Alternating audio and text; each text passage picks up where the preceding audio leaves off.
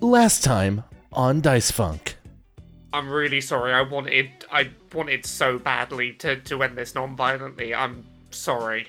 And he's just gonna throw out a uh, lightning bolt. That was not first blood. You killed everyone I've ever known. I want to take his rocket launcher. I mean, it was mostly Orim and Arjun's idea, and they were like, "Get in the truck, losers! We're going stealing." And we jumped in, and they ditched us like ten minutes in. I don't know where they are. This is this is coming from like the person who orchestrated giving magic powers to like everyone. So y y- there's there's not many limits on what this could be. The people who just survived the train crash. That you kind of did, Lenora. You kind of did that. I was trying to help. There is a an enormous tree in the center of the city, um, and it has ten gnarled branches and leaves of pure pitch black. Correct me, team, if you think this isn't a good idea, but like it's it's not a good idea because the because power miracles means that Bo can just invoke a miracle. He's gonna kill you, you know. Who's in there? Is it some version of Solomon? No, it's Aaron, right? Yes, God, I hate that guy. my own studio, my own brands, my own lines. Beauregard means something to people all over the world. and what are you offering? Miracles. I don't know about y'all, but I'm cool with this. I'm willing to agree to these terms, Bo. Beatrice Beauregard shoots Martis in the throat. Cash rules everything around me. Around me. Around me. Cash rules everything around me. Green, get the money. Dollar, dollar bill, yo. I grew up on the crime side, the New York Times side. Staying alive was no job, had second hands. Moms bounced on old men, so then we moved to Shallon Land. A young youth, you're rocking the go to. Low goose, only way I begin to G York was drug loot. And let's start it like this. Y'all son. seen that fucking Johnny meme One, going and around? The one. fuck is that shit? But it was just I'm still on Salt Bay. What's happening? Oh, oh boy. Finale time? Uh, yeah, sure. I guess. Sure. We have to.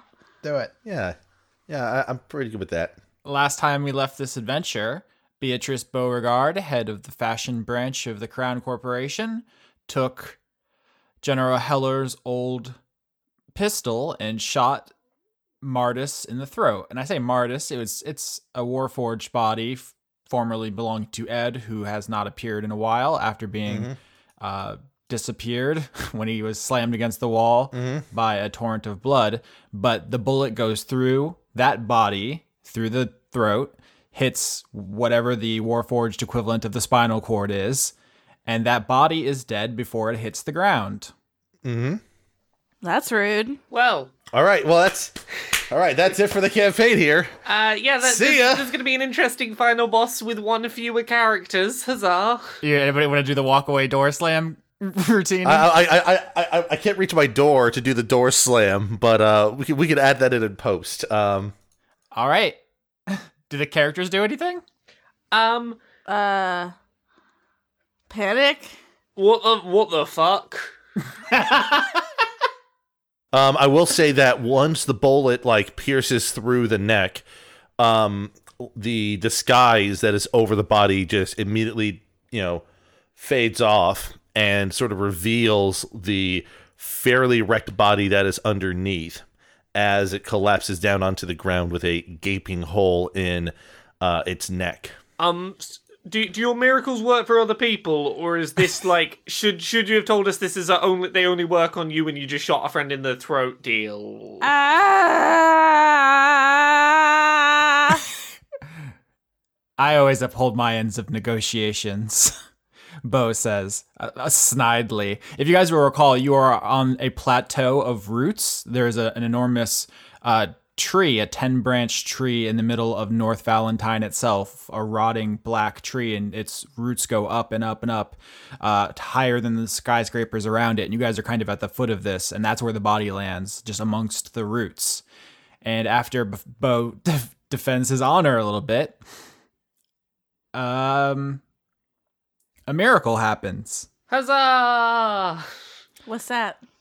i don't know sketch why don't you tell me i said that weird why did i say it like that as everyone is staring down uh, at the corpse of Renee Eddy, which is, you know, just looking absolutely terrible. Lenora then feels a hand rest on her shoulder from behind and a voice saying, Ugh, jeez. That looks a lot worse than I thought it did. Uh, still screaming. I'm not gonna scream because nobody wants to hear that. But Lenore is screaming still. Yeah, but does, does she look over her shoulder? Yeah, no, she's gonna turn and scream in whoever's face. She looks over her shoulder, and what she sees is Ed. Um, Ed, i- i- Ed, but the di- main difference being that the chassis looks immaculate. It looks like it is freshly manufactured off the product line and fitted with a very well assembled outfit. Uh, in his case, featuring you know a jacket, shirt, slack combo that just looks uh, particularly nice on him in a subtle, subdued manner. At the same time, Frank will feel a uh, a hand like pressed at his shoulder and a voice commenting, "Well, this is certainly new." Uh, Frank's gonna turn around, and assuming he sees Mardus there, he's just gonna give him a hug. Uh, uh, no. I, actually, you see a ghost. No. no uh, anyway, uh, what what what Frank sees is an a tall Aladrin, um, with a with eyes that have no pupils, with amberish to white hair, and he is dressed in a solid white suit from to, uh from shoulders to shoes. Just again, very well dressed, little bit of flares that are very ev- evocative of Bo's own styling. As yeah, he stands there beside Frank, just looking at the body. Frank is already like 30 seconds deep into a hug here. uh, Martis is just going to be like, well, okay, listen, I just got this body and I'm just getting used to this whole thing here, Frank, but but thank you. Uh, Uh, hoping you wear it in. two dudes. There's two dudes now. That's cool. That's normal. yeah. Ed is has a hand on Lenora. Mardis is hugging Frank. Bloodmaw's left out, so Bird goes over and starts uh, rubbing against a Bloodmaw like a oh, big tree. jealous. I'm gonna start uh, throwing him into the air like uh, like a dad with a young like a newborn. Like wee. Can I just say, I, I love that Skitch has taken the same um, path as Chris of have more than one character in, like, more than one character body so that you maximize the chance of having someone survive the finale. hmm I mean, Bo just says you're gonna need it. I have to say, Bo, that this is very much you. No offense. None taken. Ed, any idea what was going on with you not being around? Uh, the the answer is pretty simple as far as uh I can tell. I was uh I was basically fried out and dead as soon as Luna's blood overtook my old body. Ah.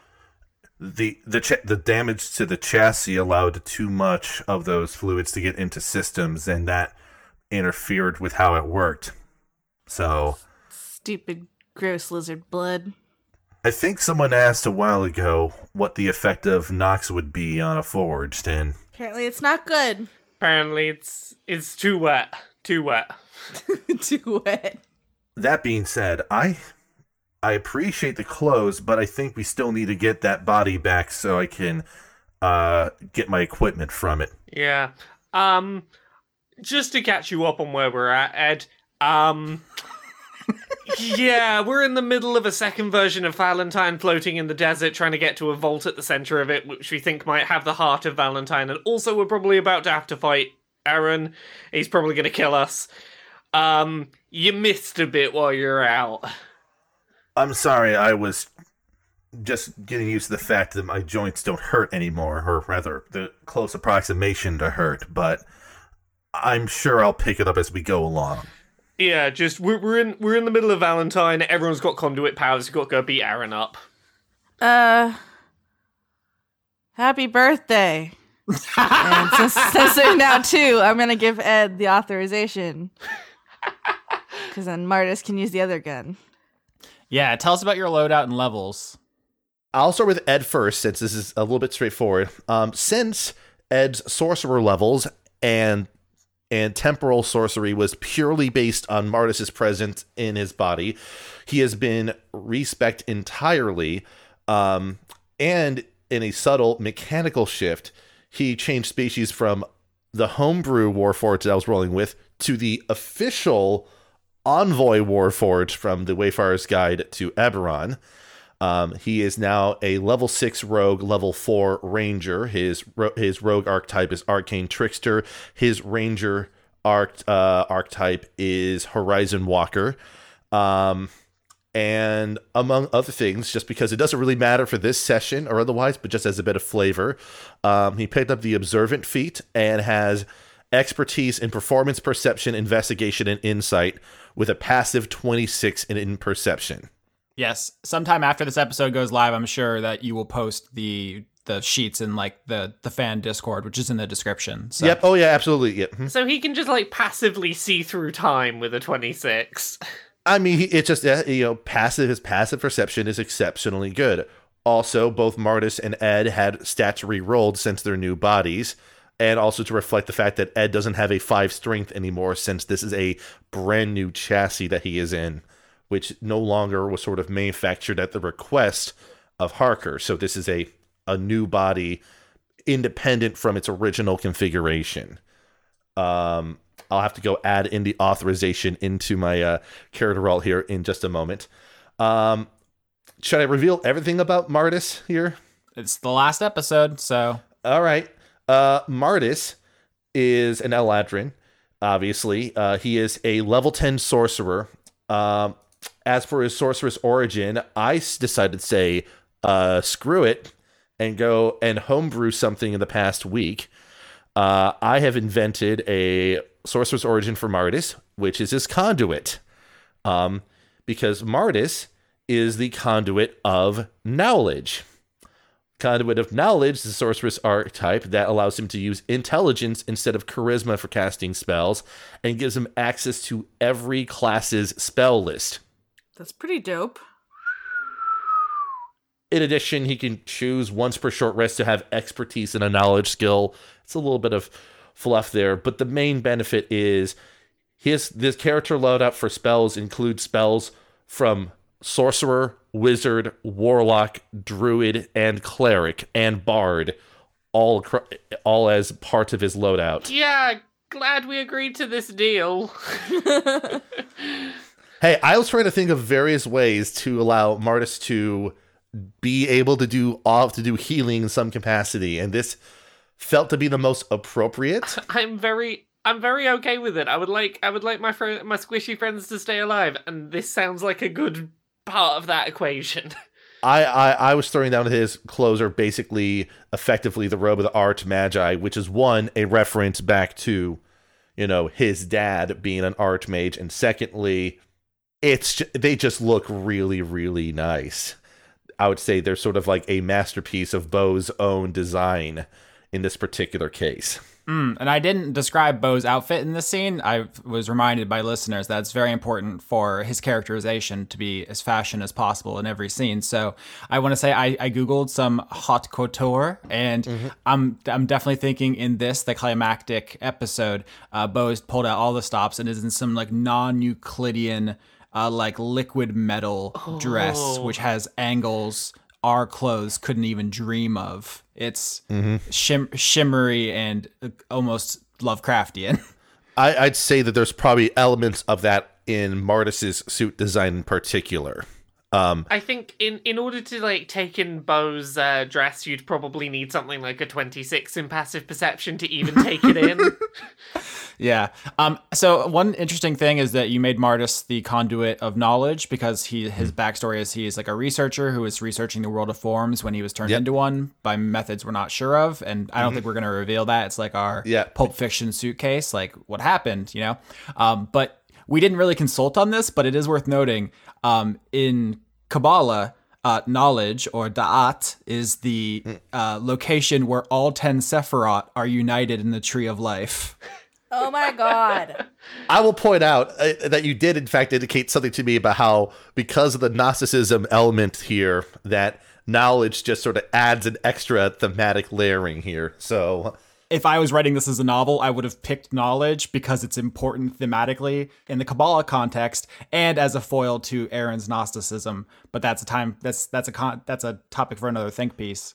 oh, I forgot. Just as a as a as a as a BS flavor rule thing here. One of the things I designed in my drafting of Conduit of Knowledge, one of his, I think his level six sorcerer ability is that. If he or someone nearby is doing a knowledge check, he can spend sorcery points to modify the outcome, include including allowing himself to just have a 20 as his roll for a knowledge check. Very smart lad. He, he is he is smart, but also because I think because of his long connection to the realm of forms, it aided in him retaining a lot of knowledge. And now that he's been able to be reformed, also as a side note, um, this is effectively him restored back to like a hundred to 110 year old body. So basically, he is he is back to being a young adult Eladrin, which gives him several hundred years to live once again. So fun little adder there. Okay. Uh, any other questions from the group here? Now we got we, we we got two very powerful people in in the team. Uh, That's good by me. Thank God someone else can shoot this gun. Bloodmaw's gonna give Lenora the rocket launcher. Oh fuck yes, come on. What do I get for that? It's just you say I shoot the rocket launcher and then I have to dodge. That's all there is to it. Yes, yes, yes, yes, yes, yes, yes. Happy birthday to me. How many how many rockets are there left? Three, I believe. Three. Huh. Well, if we're going to end up fighting someone, eh, hey, uh, Bloodma, Yes! you mind if I give you a little bit of an edge in the upcoming fight here? If you mean to make my arms into swords, I agree! I mean, you still have that stop sign, don't you? That Yes! It is a holy weapon! Unholy! Not yet. Let me help you with that one there. And uh, Martis is going to touch the uh, the stop sign that uh, Blood Ma is holding and cast the spell Holy Weapon on it. The weapon um, counts as magical, and it deals an extra 2d8 2d8 radiant damage on hit, and it gleams in radiant light. Um, though in your case, it's probably more like it gleams in like fire. Uh, blood.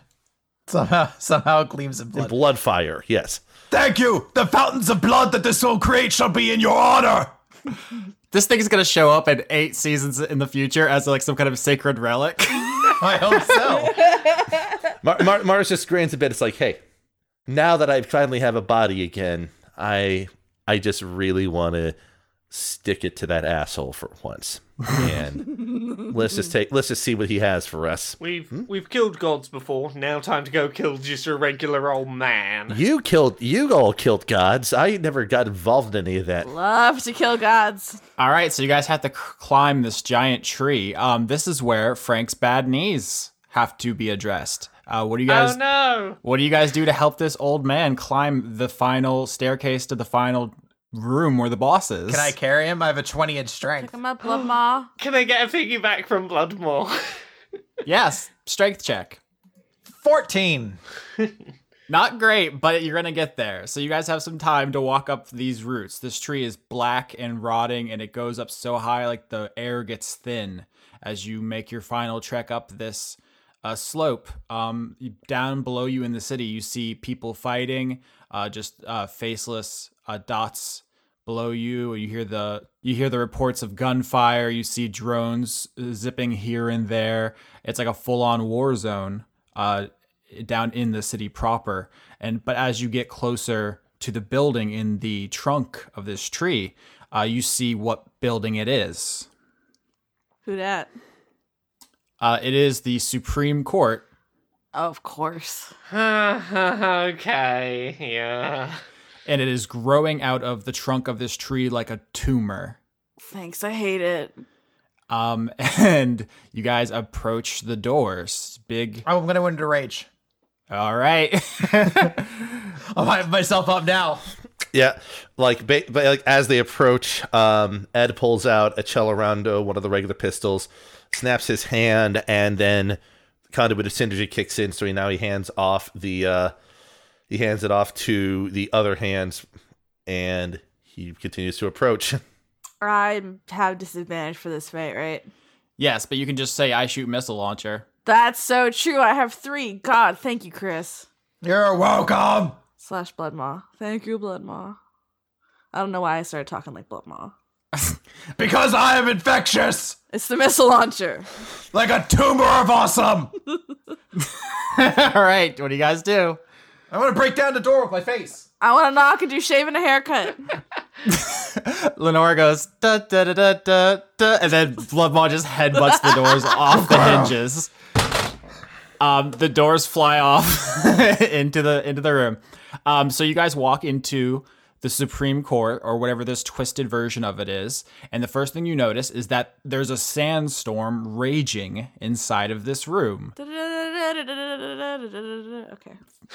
yeah, I brought that on myself. Yeah. Um, so just like outside on the approach to Valentine itself, a red, angry sandstorm that just strips flesh from bone with its ferocity is raging in here. But even with that, you can see several shapes in the room. Um, the Supreme Court. It is the the courtroom where Katerina Krakenbane was conscious for the last time. Uh, that was not her name. Katerina Brooks was her name. Freudian, maybe. Who knows? Um, it's that room, uh, but there's several things that weren't here the last time you were. The first is a bunch of dead bodies. Um, you don't recognize most of them. These are people who got past where Bo was. Either they got there first, or they just weren't hit with the time stop spell, or they snuck past somehow and they got up here, and they are all slaughtered. Uh, you do recognize two people. Is it the Desert Dragons? It is the Desert Dragons, Orim and Argent, the wrestlers. Uh, this the silver one has his head spun around, facing the wrong way. All the te- the muscles and tendons in the neck ripped as his head was spun around 180 degrees, and the gold one is broken in half backwards at the waist. Oh, they were kind of jerks, but I don't think they deserved this. Um, and that is the kind of the story all over this room. There's about a dozen bodies, maybe more, of people who just had their heads punched off, ripped off, torn in half, just their their spines broken, or just holes punched through their chests. Just simple, boom, you're dead. Boom, you're dead. Boom, you're dead. Uh, just almost robotic. Uh, another thing you notice in this room is that there is a metal tree. Uh, you will recall that the Einsoft system was a bunch of computers and cores and machinery that looked like a tree, but now it is just a metal tree. Um, much larger than you remember it, like three stories tall inside this room, which shouldn't be able to accommodate it. But the physics in here simply aren't functioning correctly. So there's a three story tree in a one story room. So if this was the Call of Cthulhu tabletop game, you guys would roll to uh, sanity. Mm-hmm. That is not a mechanic in D and D, although it is in the Dungeon Master's hand- handbook as an optional rule set. Twenty-three. Blood Maw is already insane. Yes. Um, Is it one of those things where if you don't roll high enough, you just don't see anything, or is that you can just be not you can be not smart enough to get the true horror of it. Um, the tree, which is just a metal, um, leafless um thing in here, if you're curious, has 32 branches, um, and it is over where the judge should be sitting, and it's just in that spot, um, s- standing ominously at the other side of the room. And then the last thing, as you may have already guessed, is Aaron of Aaron Aeronautics, the human man, decent shape. We've described him before as kind of a Very handsome. very handsome, uh, black Jesus type. He's in a robe, uh, relatively unassuming. You guys know that he is a cyborg. Um, he has torn off his finger previously, um, but right now he just looks 100% human, uh, standing in the middle of this sandstorm in this courtroom, uh, just amongst all the dead and mutilated bodies. Um, To be frank, isn't this a little bit of overkill, Aaron? you just wanted to say, to be frank. Yeah, I've been I've been looking for an excuse to wedge it in before the season's done. Hey, Aaron, what's good? What's up, nerd basket? Do you want to die now? Oh, flip flop. I'm disappointed in you, Modest. Oh, is oh, I would love to hear why you're so disappointed in me, Aaron. You had what we all aspire to a purity, a truth, something I cannot even imagine accomplishing, and you threw it away for what? Um, the ability to eat sandwiches again. I mean, Blood Mom will high five you. the ability to sense and experience life. Um, the chance to bring my friend back from death. Those all seem like pretty good reasons already. Frivolities. Utterly useless. That shit's all doper than your stupid metal tree.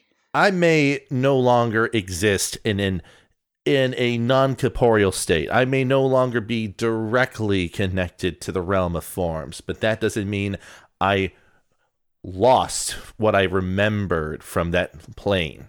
Remember all you want. You were once a beautiful light in this dark world, and you are now a flickering light bulb in a basement. He's horny for Martis.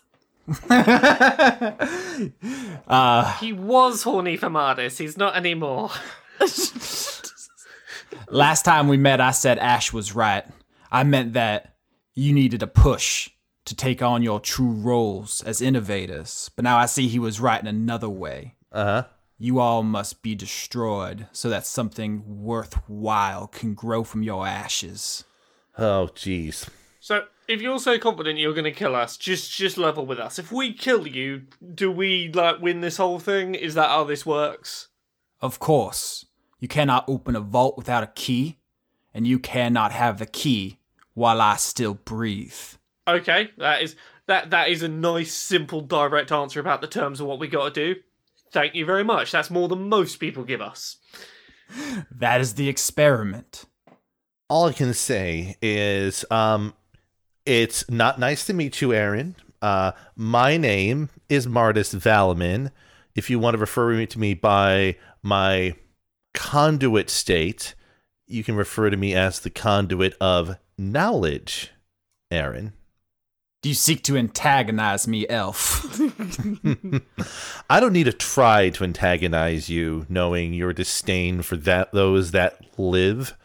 You who are so desperate to absolve your own life that you replace your body piecemeal to extend, modify, and enhance it beyond your own sanity.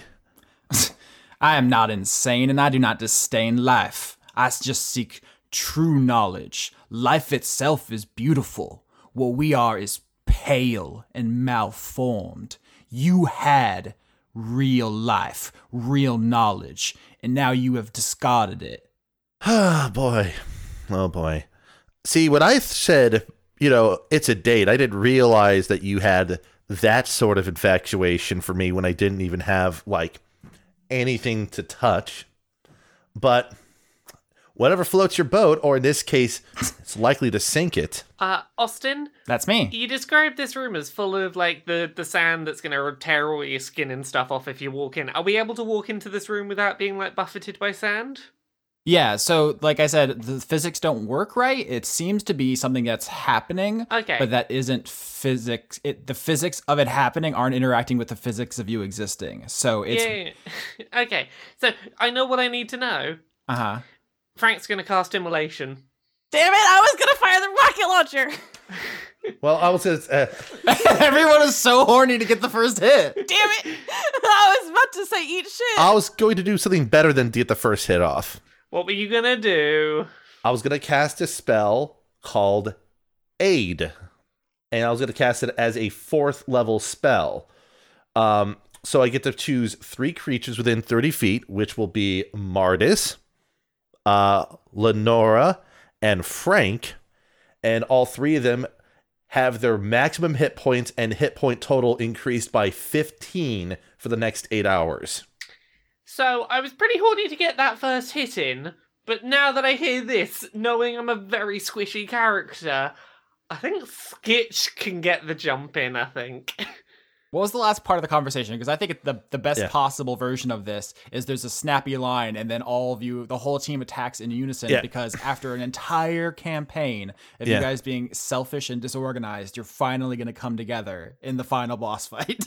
I view I view Marta saying like "Oh, whatever floats your boat. And in this case, it's likely to sink it. And he just snaps his fingers, and like a bit of divine light sh- uh, flows over his body as well as Lenore and Frank as they are bolstered by divine energy to be- have more life to sustain themselves. We're all beefy now. First, I need to make a dexterity saving throw for the rocket. Oh, I crit. Fuck you! No, I love this is really good. So you just fire a rocket as soon as he says he might sink your boat. Uh still Eleven. 11 damage. Why the rocket streaks across the room and he extends a hand and just grabs it and it explodes in his hand and like rips some of the skin off his fingers, but it's still a pretty baller move because it keeps it from hitting his body. Fuck your fingers. And then we do immolation. What's the card and what's the save? Did we, I've done immolation before. Did I give it a card? It's Florida's sun. That's immolation. Uh, Oh yeah, That's Florida, right. Florida Sun. I activate Florida Sun for an Florida. immolation. Dex save. Shmorda's. Nine, he fails. Uh, okay, so that's going to be eight d6 fire damage to start. Look. All right, and then we'll say during this whole fight, the the Florida sun's in the back of the sandstorm because that's exactly where it belongs. It's wearing sunglasses. Uh, so that's 29 damage to start. All right, forty damage before we even roll initiative. You guys aren't playing around. Yeah. Can can I do something? um, we're about to roll initiative, so He's scary. unless you threw something at him, I, I don't want to throw something at him. I want to go into a, a frenzy, which is an additional level to a rage. Oh, you're going berserker frenzy. Yes. Oh, might might as well. To be fair, Now we're all beefy. all right, roll initiative. um, Ed's initiative is 16. 14. Martis's initiative is 17. Uh, Frank is 19. 12. Frank's Frank Martis, Ed, Bloodma, Lenora, and then uh, Aaron. All right, Frank, you summon the Florida sun, and it begins scorching him as it hangs out in this background of this scene. What do you do? I'm gonna try and cast. Let's go for let's go for lightning. Lightning's a fun one. All right, that's a dexterity saving throw. Twenty. Uh, okay, so you take half damage instead. Uh, 21 damage from that. Nice. Uh, halved is what 10? Yes. So this man is on fire, and you hit him in the chest with a lightning bolt. Um, at the end of your turn, he can do something called a legendary action, Mm-hmm. which he has several of. He can spend points to use every turn. I won't bore you with all the math. The important thing is, uh, you see underneath his skin, the machinery that generates his chi begins glowing, and he holds out a hand and he fires off a chi blast at you, Frank. This is targeting me, right? Correct. Okay, can I use my conduit of protection to deflect the shot? you you really should. Yep, that's what I'm doing. Wisdom V17. Let's see. Yeah. 15, he fails, so he has to pick a new target, and he is going to pick Martis. Cool. Uh, Martis invokes shield, so it misses. Automatically? Uh, Martis's AC becomes 24 when he invokes shield. All right, as his Kamehameha bounces harmlessly off your cool elf shield, and it is Martis's turn, in fact. Martis is just going to start off simple here. Martis is going to point his fingers at Aaron and just say, let's roll the dice and see what we get for this one. And he's going to attack with Chaos Bolt. Uh, 19, does that hit? Sure does. as attack. Okay, now I need to roll what type of damage it is. It is poison damage. So, Aaron, in this case, takes 2d8 plus 1d6. Aaron takes 7 poison damage as a ray of poison just sort of lurches out from Martis's hands across the field and just smacks up against Aaron's face. Nice. So got that Eladrin magic. Before, uh, Ed really didn't use much attacking magic uh, with Martis backing him up, but now that they're separate, he has his whole oove of attacks to draw from. And then a- and Martis will engage in standard practice, which is to separate enough from the rest of the party so that Arius' attacks won't affect everyone if Aaron decides to go after him. Makes sense. At the end of your turn, he's going to hit you with a chi bolt. um, which doesn't sound as cool as I want it in my head. He's hitting you with a lance of pure energy from the the engines inside of his cyborg body, which sounds cooler. Uh-huh. But when I say chi bolt, it doesn't have the same ring. Twenty seven. Oof, that will hit. Oh no. Uh, let's see what sort of damage numbers were thrown around. Hmm. 16. Okay. All right. Um, I'm gonna do my concentration check real quick for him. Mardis is able to maintain his concentration and holy weapon after that. So, All right. because he has Warcaster, which allows him to roll concentration checks with advantage, which is super useful here. All right. Ed. Ed is going to en- uh, enact Hunter's Mark on Aaron. Move move in a bit closer again to kind of modify the lay of the land and unload with um, the authorization as his first attack against him. um, since Aaron hasn't had his turn yet, he has advantage. Uh, Twenty nine on the attack roll. Hmm, I got to check my stats. Uh, yes. Shit. that's twenty damage from the authorization. I like to think you just shoot him straight in the head and you see he- the- like his head snap back and then he picks the bullet off his forehead and flicks it away. And then as he's flicking that bullet away, the author is the uh the synergy will attack. Oh, isn't he cool? Um fifteen that probably misses. It does miss. That one he snatches out of the air harmlessly. Uh da, da, da, that's that will be Ed's turn. All right, Blood Maw, you've been waiting all episode. Tin cans are for food, not for people! and I'm going to uh, try to rip him apart. So I just want to note, uh, so the specific barbarian that Blood Maw is has an ability called Frenzy, which when they choose to do it, they get to make an additional melee attack each round of combat. But after their rage ends, they suffer they suffer from one level of exhaustion, which isn't super relevant to this fight. you might be tired for the after party. Yeah, exactly. but I I will get three attacks per round, and I am going to choose to use reckless attack. So attack you with advantage, and then you get advantage against me. So Oh god. twenty seven for the first hit, nineteen for the second, and twenty six for the third. All three hit. All right, hold on. I gotta do a lot of math here.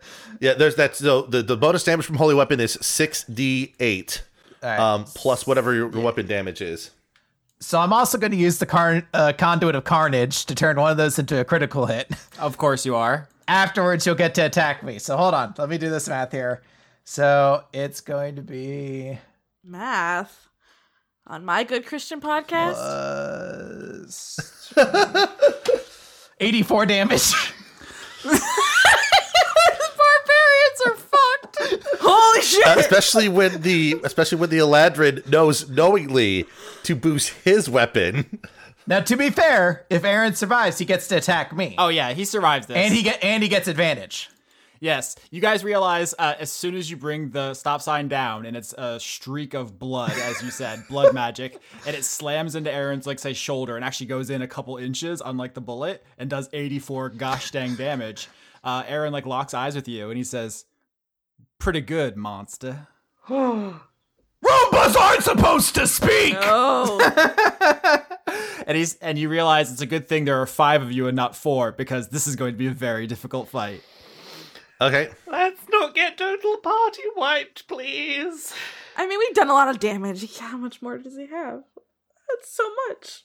So Aaron pulls back his fist. It uh, glows with chi energy and consumes his whole arm. And he does a one punch man right into Blood Maw's uh, abdomen. Let's see if he hits. 30, Uh-huh. Uh, that's that's a miss. uh, 17 damage from that punch. That's just the base damage for that weapon. That's a pretty Oh, that's fucking nothing. That's just his punch. He can punch harder than any sword in D and D. Fair. I just it just looks sad compared to the 84. Yeah. Um. So Blood Maw is your turn over. Uh that'll be my turn. He's going to use a legendary action to uh, punch you again. Okay. You get advantage. 19. Shockingly, you almost missed, but yes, you do get it. All right. I think you have about a 15% chance on a regular roll to miss Blood Maw, and that's it. So if you want to just speed up things, you can always just roll damage immediately. It's crit, it's all about crit fishing at that point, honestly. Yeah. He punches you again for 15 damage, so 32 as he wails y- on you in return for your stop sign affront. And it is your turn, Lenora. All right, Constitution saving throw. I'm casting Blight. Ooh, he's very con because he's robot. Damn it, I knew it, but uh, so much damage I had to try. Oh, come on. 14. Um, Fuck you, fuck you. All right, Oh my god. please, dice gods. You you killed the dice gods. 39 damage. Yikes. All right, so you um you actually see where he caught the first rocket and his skin was a little bit fried away. It starts to dissolve off his body and he just has one of his hands is just a, a robot terminator hand. That's pretty cool. Yeah, he is pretty cool. Um he's out of legendary actions, so he does not Oh, thank Christ. he does not shoot you through the stomach, but he gets them back uh, during his turn and guess what? It's his turn. No!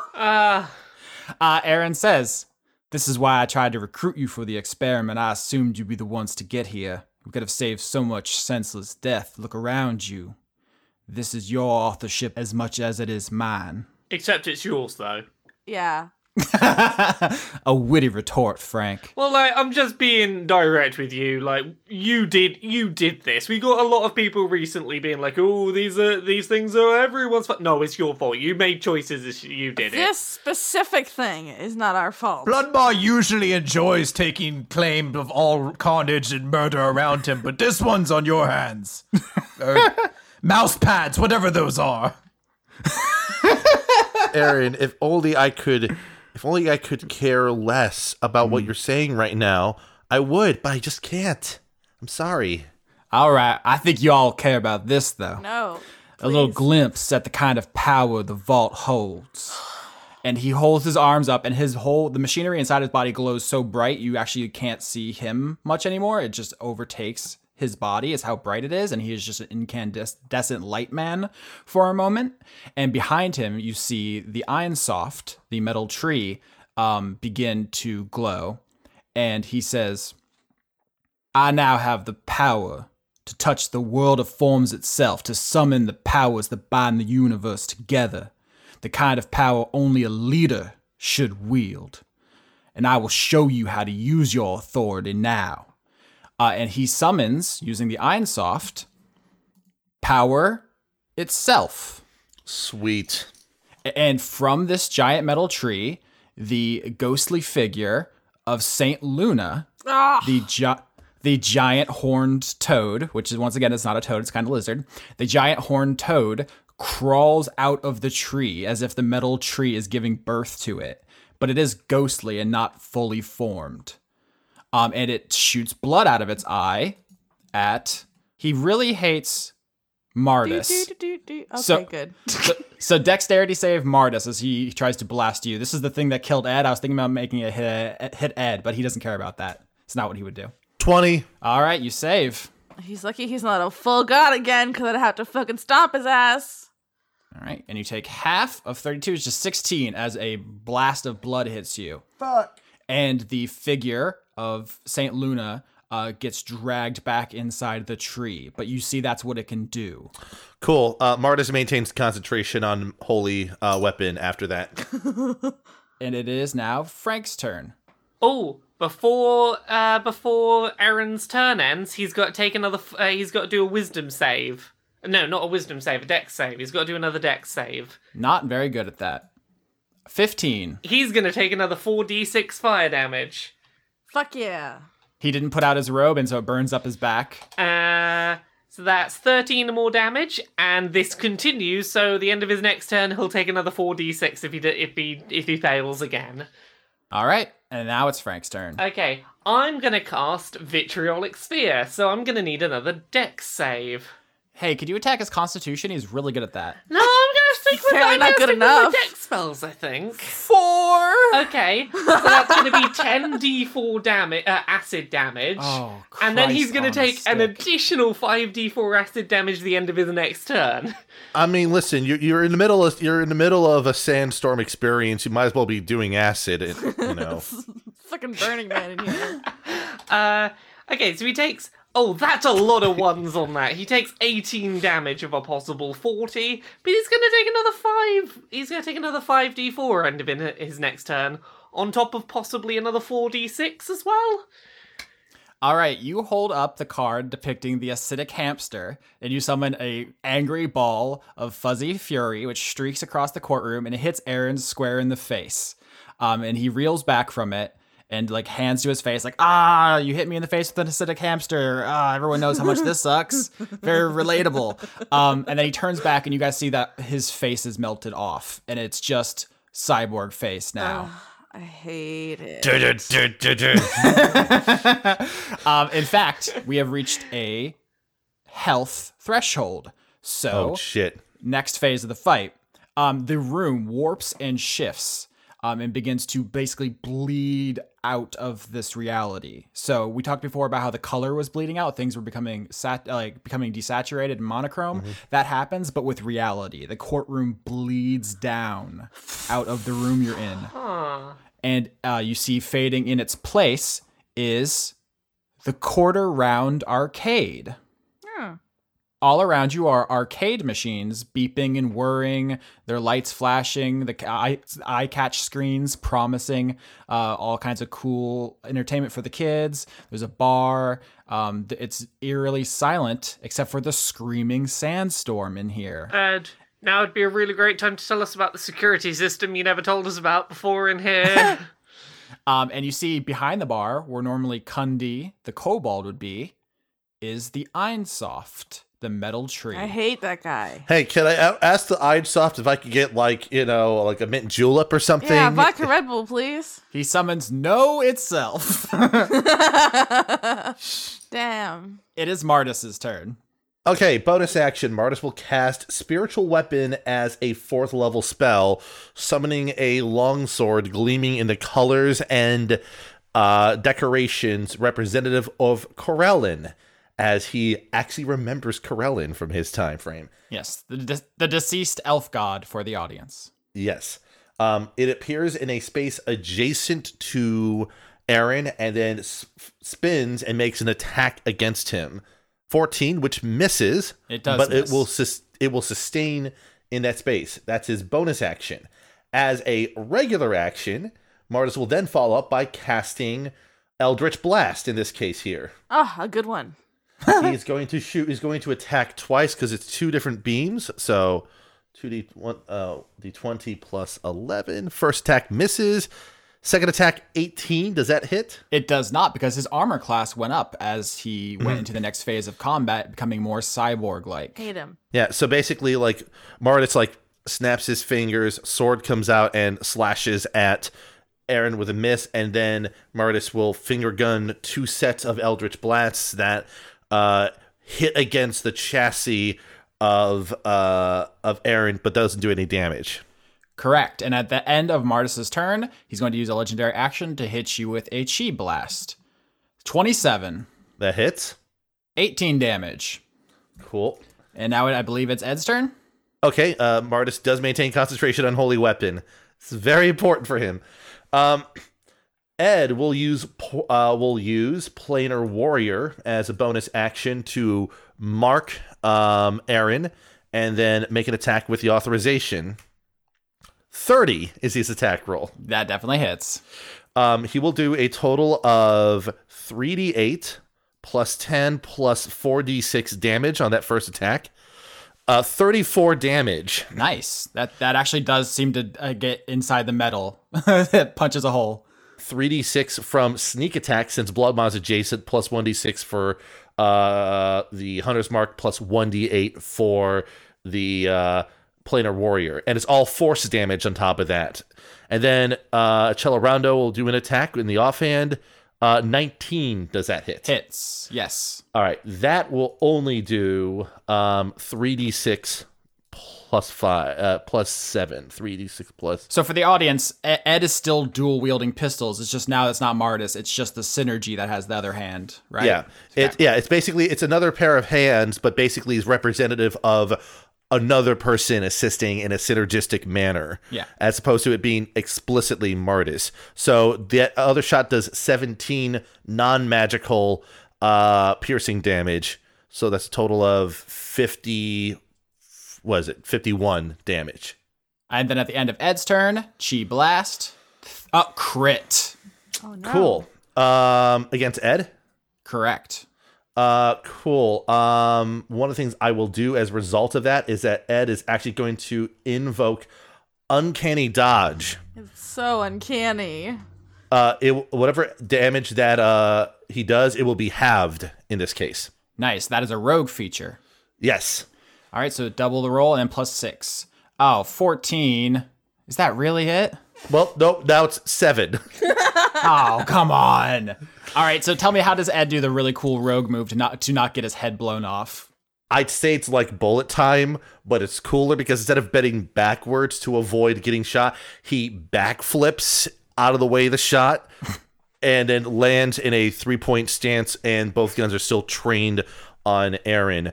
Um, basically, Ed looks like like very much special ops right now, uh, a bit different than he did in the past, but that's what he essentially does.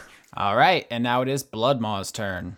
I'm using reckless attack again, so three attacks coming at you with advantage.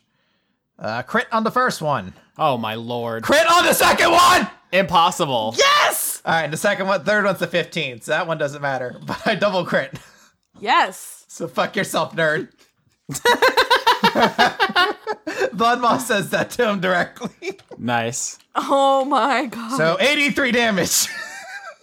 All right, can I add a little flavor to this? This Yes. is the end, but this is a this is an important threshold. So you swing the uh, stop sign at him, it crunches into his side, and you hear it like impact in, inside, like it would have shattered his ribs. And then you swing again, your second crit, and you cut him in half horizontally across the waist and his top half just keeps floating above his bottom half and you see the energy from the chi engine uh, is basically uh, holding the two parts together Blood Moss is gonna do like that thumb across the throat kind of maneuver. Mm-hmm.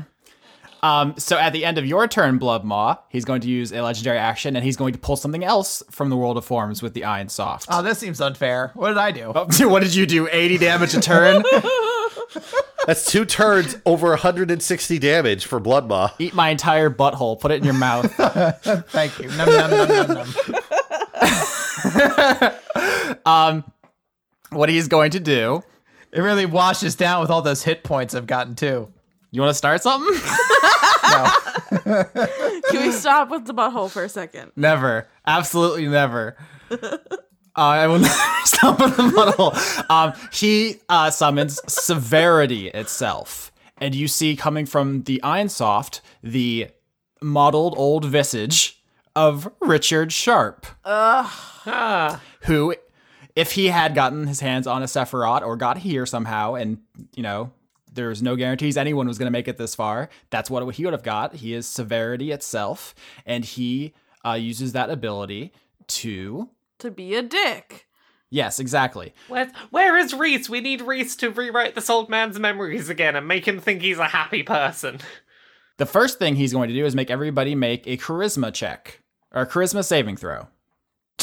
15 for Martis. Does two save? Two does not save. Are you sure? Try check again. How about four? Does 15 save? Uh, 15 does. 11? All right, so only one person saved. Yo, it's Ed. It's your boy. Damn my disadvantage. I'm a feeling I know what you just did here. do you?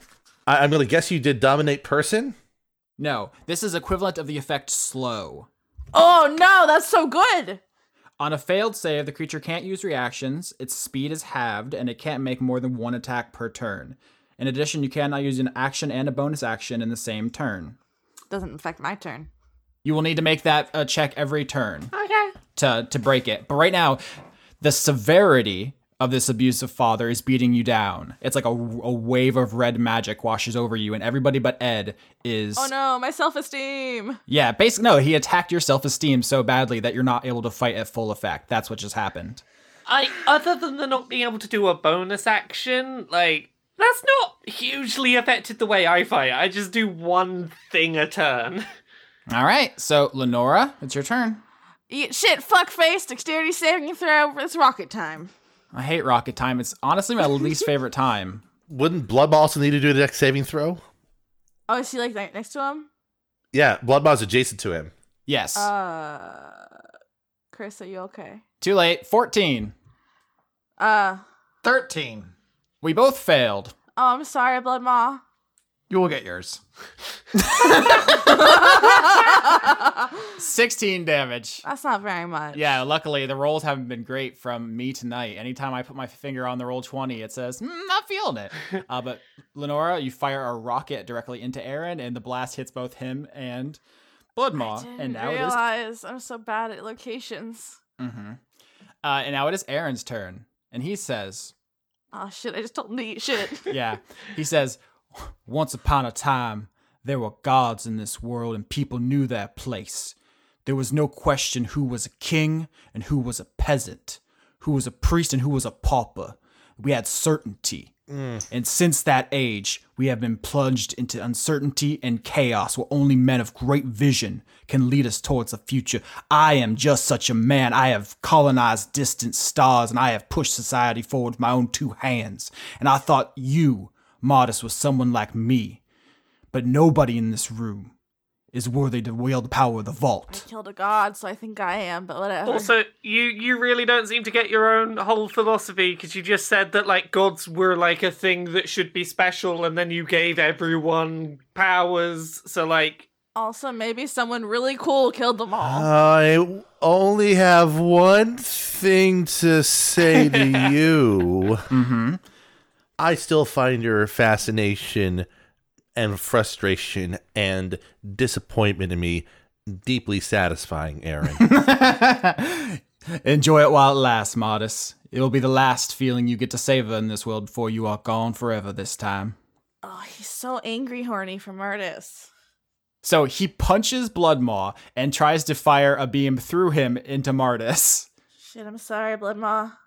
28, 22, uh, crit on all on Bloodmaw. He's trying to get through him to hit Mardis. Uh, yeah. Well, I mean, all those will hit. It's Like that episode of Parks and Rec where uh, Larry doesn't vote in time. I feel like that with me hitting Bloodmaw. 34. how how you doing, Bloodmore?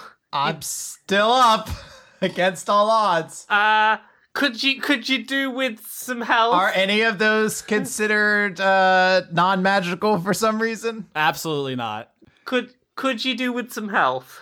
I certainly would be appreciated. uh, no, no. Are, are, are those attack rolls also towards Martis? No, I was hoping to take down Bloodmaw and then hit you with the the the what's the word I'm looking through? The penetration. I don't know. I don't like using that word. I tried to think of another one. I fucked up. uh, but no, Bloodmaw unfortunately Yeah, survived. the puncturing. yeah, the puncturing. All right, it is now. Ah, is that the end of Aaron's turn? Oh, I got to save. You got no no. Well, first of all, you take some guaranteed damage. Roll, roll the save first. Let's just see how big we get this roll to be here. 21. Shit. Okay, Florida Sun is gone, but you're still going to take five d4 acid damage at the end of this turn. Hate it. Rub that hamster on him. That's another another eleven another eleven damage. All right, so you actually burn away like most of his uh, robe. He's like nearly naked now and standing in the middle of this no. arcade. Okay, and is it my turn now? It is now your turn, Frank. Okay, uh, Florida Sun is gone, so I'm gonna cast another Florida Sun. It's another il- I- immolation time. Deck save on 17. 16. That is not quite good enough. 10d4 time. Oh no. Y- Oh yes. 31 damage. So, Frank, you hold up the Angry Florida Sun card and you summon a sun, a small star, on the space Aaron is standing, and it consumes him utterly. uh, he burns up inside of it as far as you can tell. Bloodmaw, I assume you're going to roll out of the way. Uh, yeah. Do I need? Uh, Do a barrel I roll. don't need to make a check, do I?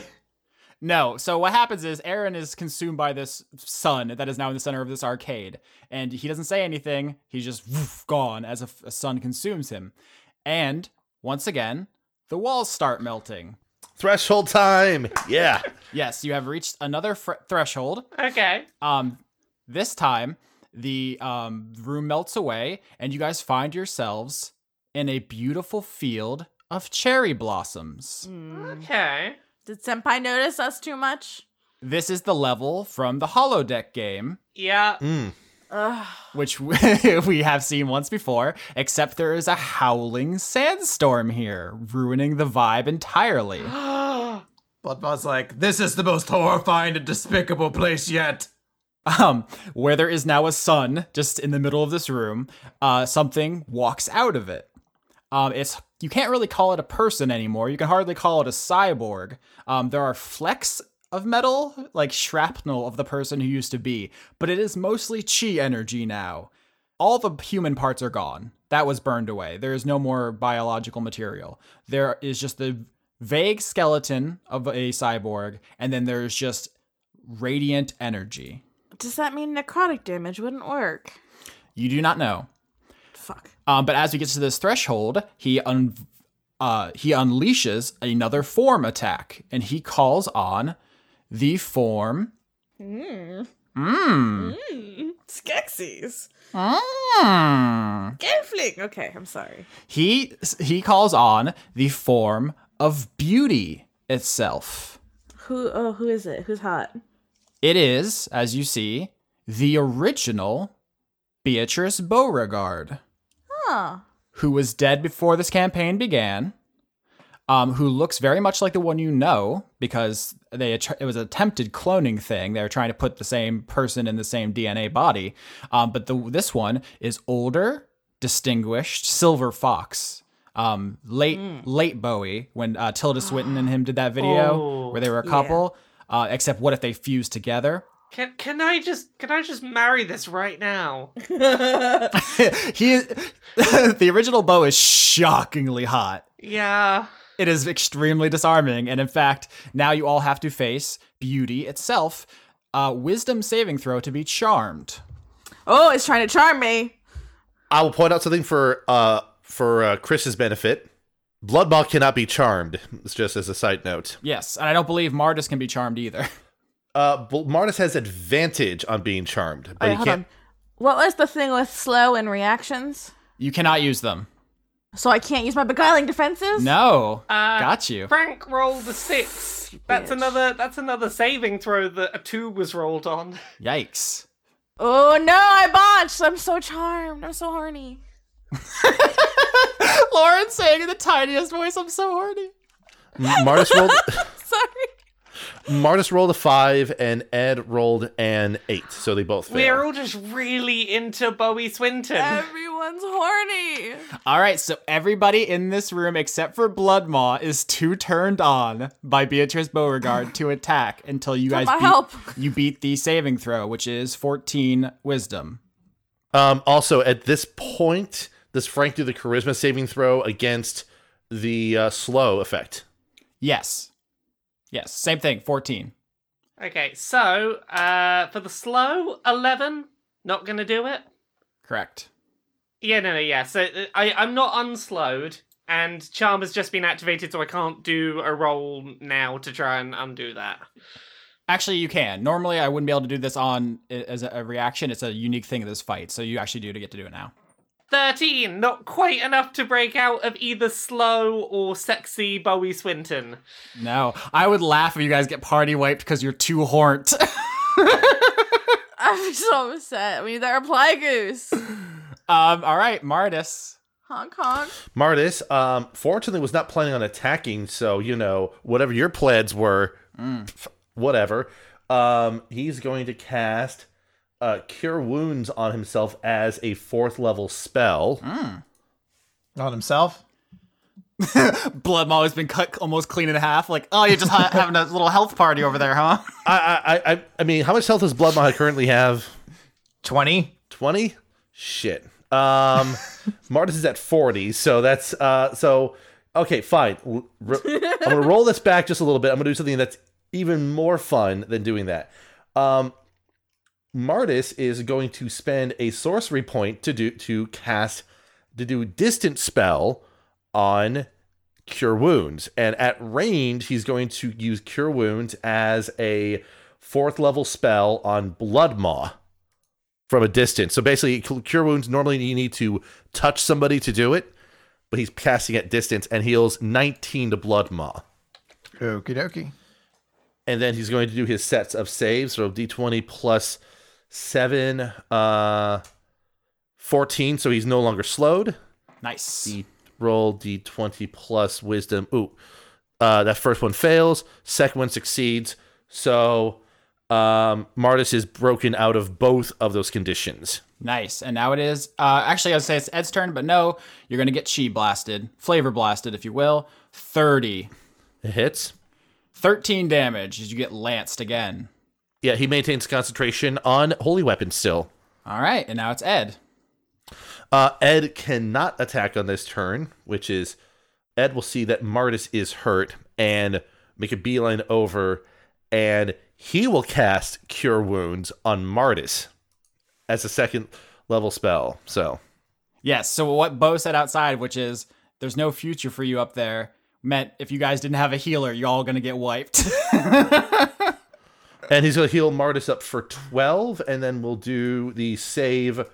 Actually, wait, he is he's charmed, but he doesn't have he has his full bounty of action, so he will do that and then use his bonus action to planar warrior mark um Aaron. Um and that is his turn, and then he will do his charm save, which he fails, so he's still charmed. all right. Blood Maw. All right, so I only get one attack, but might as well make it a good one. So I'm going to use reckless attack on this. So two attacks with advantage, or one attack with with advantage. Uh, twenty-three. Absolutely. All right, and I'm going to make that into a crit. So you will get your attack roll afterwards on me Oh.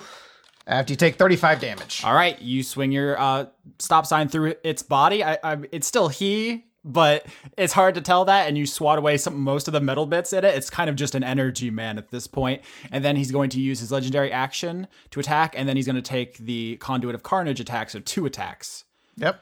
16 and 27. Uh, you, yeah, those both hit. Oh. Uh, 17. Okie dokie. You survived? I'm still up, and we're going to try to make our charisma save fourteen. Hey! Yay! Yay! So next turn, Blood Maw can go ham. Yeah, I'm gonna be dead before then, but That's fine. If I can break out and start healing you, I'll heal you if I can, friend. And Lenora. Um, I can't, I can't do anything. Well, you can roll to break out of the charm. That's what I'm gonna do. That is a wisdom. if I may add, you can also say that for your action, you take the dodge action, so Yeah, what he said. What is my AC increase by? it doesn't increase your AC. It gives you advantage to dodge attacks. Okay, yeah, I'll do what they said, and then I do not break my charm. I only rolled an eight. I, I also want to note that the reason you have disadvantage is because you were using your Equinox the whole dungeon up to this point. So really, you blew I your played load too myself. early. Yeah. And now you're all tuckered out. I panicked. I thought they'd be like, Lauren, that's a rookie JRPG move right there. You don't use any of your Ah. big stuff until the final boss, and then you blow it all on them. I thought I don't know what I thought. I don't know what I was doing. Um, and with the last legendary action before Aaron's turn, he's going to try to put an end to Blood Maw once and for all. Please no. 22. It's a hit. Oh boy. Oh boy. Oh boy. 16. I am still up. Yes. No way. Yay! I swear to God. All right, fair enough. Oh, he's so strong. How how still up are you? Uh, let's say it's a single digit. Wow. Aaron turns, this creature of pure chi energy and will, and just socks you in the stomach so hard. He's trying to punch through your body so he can hold your heart uh, out through your back of your body and crush it in his palm. And he's just this look on his, he doesn't have a face anymore, but if he did, he'd be like, damn it, I was so close. Suck eggs, queef basket. all right. It's now Aaron's turn. And he says, Do y'all really not see what I am trying to do here? To give the power of the forms to the populace so that they might create a world as glorious as we once could have had under the gods, where people of vision and power could achieve their full potential. We could have even a fraction of perfection. Could you have made this a town where you say, hey, line up and you get superpowers, not one where you have to murder each other for a vague prize? Have you ever heard of s- not talking more? Being quiet and shutting up? How do you even talk? You don't have a mouth or lungs anymore. Yeah, it's just the voice coming from the energy guy. And he says, The experiment is specifically to weed out those without the drive to achieve, those without a- ambition. God, you love hearing yourself talk. All right, he's going to try to punch Lenora to death because I you- deserve it. you trolled him too hard. I do deserve it. Good, because you drew attention away from Bloodmore for a second and he might survive long enough to do many punches. I haven't had any damage yet, so I mean, Yeah, i- it's funny because um, I- normally you have to take some kind of ability to draw aggro, but Lauren just roleplayed herself into getting punched to death. So. oops. I think Austin's just actually mad at me. All right. So the first one's 15, second one is 16, third one is 23. They all hit. they All hit? all hit. Good luck! Talk shit, get hit. Uh, conduit of protection. Ah, all right. I love my dad. All right. so- Wait, are, are you broken out of the s- uh, out of the slowed state? Oh, No, Uh, I'm still in sto- slow state. Ah, so you can't- oh. This is su- such drama. It's like tennis. no. All right. you also have the you have the extra fifteen hit points, Lenora. Remember that. So Yeah, but I mean, All right. So this is gonna be plus six here, right? Yeah. Mm-hmm. All right. It's actually I, before I roll this, I want to say it's it's six d six plus six. So draw your own conclusions. yeah, the number of the least impressive person. Yeah, thirty. Thirty damage. is that all of it? Yeah. That's all. That's it. Is that what you say? He fires three beams of pure energy into your body. What and you say I that's mean, it ain't nothing. I don't like it, but I expected much worse, honestly. all right, fuck around and find out. Oh no! I'm so doomed. I'm. That was my actual human person reaction. Uh-huh. Aaron just says, All right, new rule. If if thou shalt talk shit, thou shalt get hit. Um, be quiet. Oh, oh, that's a good one there. Somebody else talk shit for a minute, please. All right, it's Frank's turn. Or no, I gotta you make gotta do the save. Yeah. Isn't that just my Yeah. life? Yeah. Eighteen. Ah, you break free. Fine. All right, Frank, your turn. I'll, I'll give you that. My turn. Time for vitriolic sphere again. Deck save. Was it? Thought there was healing coming my way. Yeah, seriously. Yeah. I thought you were gonna heal Blood Mob, but nope. can, can I do my healing thing? I thought I couldn't do bonus actions. No, you can only do an action or a bonus action, not both. Okay, I'm gonna activate my conduit ability Aura of Vitality, so I've got a healing energy field for 30 feet. Let's hope that that includes Bloodmore. And I can, I can only choose one creature in the area to regain 2d6 per turn, and I'm gonna make that 2d6 be Bloodmore. That's fair. He's doing worse than me. Thank you. Okay, uh, seven. That's not gonna that's not gonna break me out of slow. Mhm. Uh, twenty. I break out of charm. so you can now do stuff. There you go. Ah, thank you. Ah, you are one beautiful, beautiful person. Frank's like, I'm very horny, but not horny enough to die. All right. Um, so Bloodmore, did you roll for health? Oh, do I roll it? Okay. Somebody needs to because I'm about to shoot you, dog. Don't do that. Uh, I get six back. That's not gonna be enough.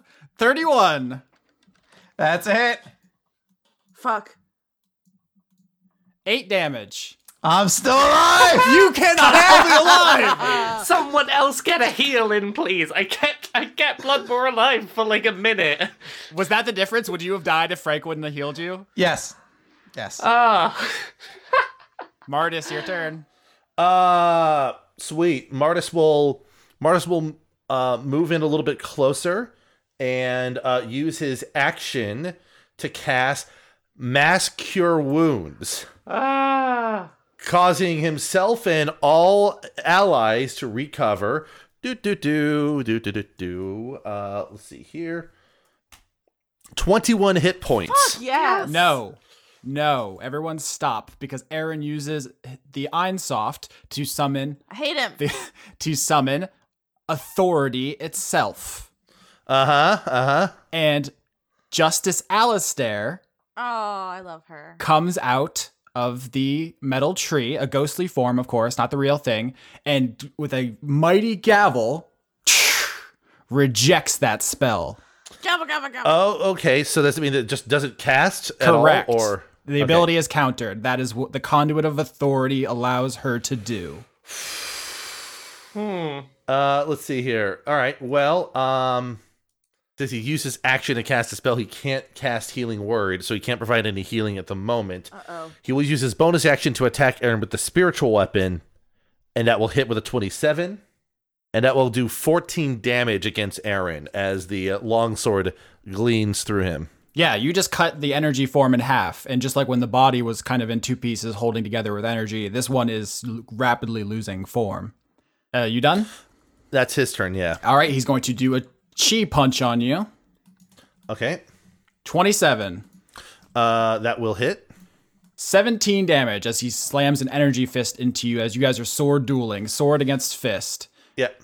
in the middle of this cherry blossom field that's inis- inexplicably in a sandstorm. To explain, the sword is not actually being held by Martis. It flies around on its own, but yeah. Yeah, that, that does rule. Yeah. It's important that you told me that because it rules. Uh, Ed, your turn. let's see here. Ed is still charmed right now, which is a problem. So uh, he cannot do an attack against Aaron at the moment. He is not slowed though. So what he will do is use his bonus action to disengage, move in close enough to use his action to cast Cure Wounds as a second level spell on Blood Maw, and then retreat back without provoking an opportunity attack.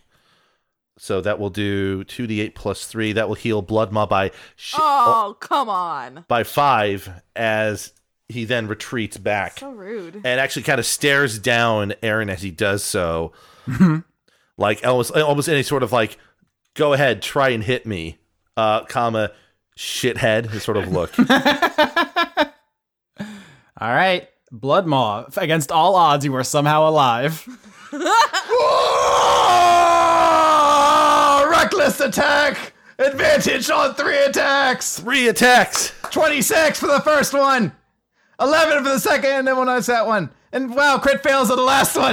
this is an interesting run! That's what the fuck? All right, so we have a hit, a miss, and a botch. Roll the hit. Alright, I'm turning the crit into a, or the hit into a crit. Make sense? I'm going down one way or the other. So 46 damage. Wow. With the stop sign, you swat off the energy being's head. It just disperses into the cherry blossom field. Um, and now he gets an attack against you because you botched. And that's what we're doing here. And it's a carnage, so I actually get two attacks against you. Uh, 26. Let's just roll that damage. Let's roll that beautiful bean footage. 15 damage. I'm out. No. Aaron punches a hole through your chest. Can he be saved?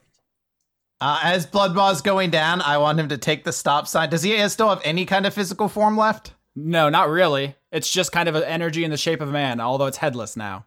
Okay. Uh, well, as I go down, I'm going to fire off a geyser of blood into the air and become my own personal blood fountain. you just spit blood all over him. Yes. I love it. and it is now Lenora's turn. Lenora, you just saw Blood Maw just get eviscerated. Okay, so I have a question, clarifying question. Mhm. Uh, is there any physical debris or is it all illusory? Because here's my idea: I can't attack, but I can make myself like a big old shield out of wreckage with my magnetism conduit. Is what I want to do. There are pieces of Aaron the cyborg all around. In fact, an entire body's worth. Can I? Oh my god! I'm gonna magnet a suit of armor to myself. Can I please do that? of course. okay, what does that give me? I don't know, dude. You tell me. Uh, uh, what's a fair number to add to my fucking AC? 5. I think you're thinking too small. Tell me what you do. Forget about Dun- Dungeons and Dragons. Dungeons and Dragons is a skeleton upon which we tell a story. We're at the end of the story. What do you do? Well, I pull all the mag the Aaron bits onto my body. Mm-hmm. There's got to be like lasers and guns and shit, right? It's a the all of the machinery is dedicated towards generating chi energy. Um, I can chi blast him, right? Yes. Sure. I'm gonna chi blast him. What do I can I what do I roll to do that? I'll I'll just roll his stats. Okay. He's in his final form, so they're very high. Fuck this guy. Are you gonna get the final kill again? 28 you hit. Yeah. 12 damage. So you blast a hole through his chest with his own body. Yes.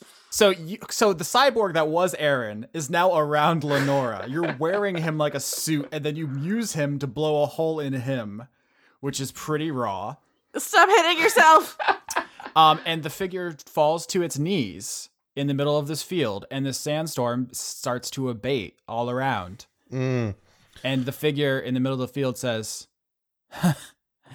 I guess I was right the whole time. Right about what? When I received my vision in the desert, I was charged with a holy mission to find the great men who would lead our civilization out of the mourning period left in the gods' wake. For a moment there, I doubted my wisdom in putting so much hope in you and your team. But you have proven you have the power to rule. You have the power to change the world. The ability to murder you does not translate into the ability to rule properly. I'm not mentally healthy enough. Yeah, like I appreciate the sentiment, but like we're still working out if we know what to we're I, doing. I, I, I, like Martis is doing something to interrupt people talking, Uh huh. and that is he's going to walk up, put the gun up against like Aaron's like thing they're still saying they just like shoot it point execution style. All right, so it- he's giving his monologue about how you guys need the strength to rule, and this whole experiment was about making something, basically making people into forms as perfect as they can be to rule the way the gods used to. And you just walk up and you put your gun against where the head used to be. Yeah. At which point he summons Aaron himself. Damn it. from the Einsoft, and the uh, the body of chi energy dissipates. And kneeling in front of you, in the in the middle of this field, is a 24 year old man, flesh and blood, just a human man in a ratty robe. Oh, he's just a guy. He's just a guy. Just a regular guy. Go on then. You deserve it. Um, hmm. I am going. Let's see here. Oh, so so so wait, so so is there two entities in the area right now, or is it just the human body there? No, it's just the human body. The energy being seems to have dissipated. It was just chi. He says, If you don't, I'll just go from town to town, city to city, country to country, playing out this experiment, looking for someone who has the vision and the power and the merit to earn this. Um, at this point, like Marta's just sort of holding the gun at that, and then a gunshot fires out as Ed, from his position, instead fires at Aaron. So Martis puts the gun to Aaron's head. Aaron gives his pitch about how he's going to keep running the experiment until someone kills him and claims the vault. Mm-hmm. And Martis hesitates, so Ed kills him. Yeah. Dope. Ed blows his brains all over this field. And Aaron, president of Aaron Aeronautics, is dead. Holy shit, we did it. that that that that that's a lot of blood for a hopefully bloodless revolution. Uh, Wait, wait. I need to figure out how much blood it is by just rolling crit damage on what Ed just did here. Wait, someone heal Bloodmore. Yeah, uh, Frank is using aura vitality to heal Bloodmore. You, if you look to go heal Bloodmaw, you'll notice that his heart has been punched out about twenty feet out of his body at this point. I'll do something real quick here with Martis as um, I just for funsies roll out what the damage would be here. Um, yeah, that would have been 64 damage on that shot. Yeah, he was a normal human. I gave him 10 AC and one hit point. He was just a guy at the end. uh, Like uh, Martis looks over to Ed and I was worried he was going to do something to you, man. I, uh, I should have let you have the shot. It's fine, Ed. In the end, you had the authorization after all. Fuck off. I thought you were going to say That's so something deep good. like, oh man, he never saw me as a real person. He was so focused on you, he didn't realize I was a threat and a real Nope. person worthy of respect. And I have a soul, a beating heart. I, I, I mean, listen, you uh, you told me it was the authorization, but anyways, I I, I just like I I'll, I'll, Martis will also chime in.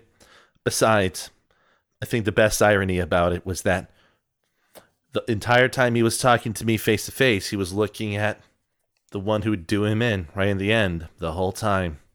So, nice shot. Frankly, I'm surprised that he never shot or tried to kill the weakest member of the party by far, but like well, good good for me.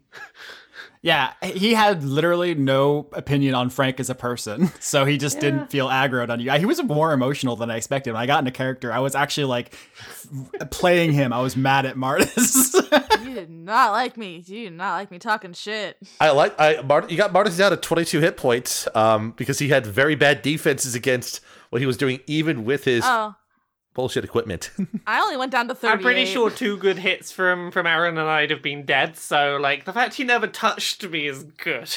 Right? All right. So what do you guys do? You're standing in this field full of cherry blossom petals, and at the end of the field, where like the level of this video game ends, there is just a weird metal tree with 32 branches. Uh go go touch the tree. Shaving a haircut. well, uh, yeah, uh, yeah, let's. uh, Duh, duh, duh, duh, duh, duh. As they're walking to the tree, Martis is taking his time to cast Prestidigitation a few times to clean off blood and other stuff from his clothes, from Ed's clothes, anyone else who wants it, just so that it's just nice and proper as he walks over to the tree with Ed. Uh Frank's going for investigation as walking up to the tree. Ed rolls a 27 on investigation on the tree. 21. Uh 19 Ed is an investigative investigative specialist in his reformed form. So All right. So as you guys approach the tree, you know that this world that you're in right now is only sort of real. You're still actually in Valentine itself. You weren't transported anywhere. Uh, these are all just the contours of the metaphorical spaces you have visited throughout the campaign. And the Einsoft is a device for touching the world of forms and bringing things over. Um, and now you think you probably have some kind of access to it. can Frank like touch it with the intention of being like, can I pull out the conduit of being a good, responsible socialist leader itself? Yes. Okay. So, Frank, I love this. You reach out and touch the tree, and as your finger touches its cool metal surface, you hear a voice call out, and it says, Daddy! Aw. And Diane, your daughter, runs out from behind the tree. The fuck? Daddy! uh, uh, yeah, Frank's gonna go and give Diane a big old fucking hug. Bitch, I'm touching that tree. Uh, you scoop up your daughter and you hug her, and she says, "Daddy is of the daddy." I'm gonna touch that fucking tree. All right, what do you what do you touch it for? This is gonna be. I just want to be okay. I just want everyone to be like, okay. Does that make sense? You touch it, and your hand feels the cool metal, and you pull your hand away, and you are holding a plate of cake, and there are a bunch of pills on the plate as well. Okay. Yeah. Um. Martis uh, puts a hand on Ed's back and kind of nods to him, sort of suggesting that he reach out and touch the tree. And Ed will move forward and does so. hmm Do you have anything in mind? And the main thoughts he's having is essentially the sensation of being truly free and independent, and and wishing for the same for for other forged. The of course the ones in the front of his mind are the the bandmates back at the hotel, back at the casino. All right, so you reach out and you go to touch the tree, and you feel some force pushing back against you, like two magnets of the same pole trying to touch each other, never quite able to make it, and you're trying to push through it. And you hear another voice as someone else walks out from behind the tree.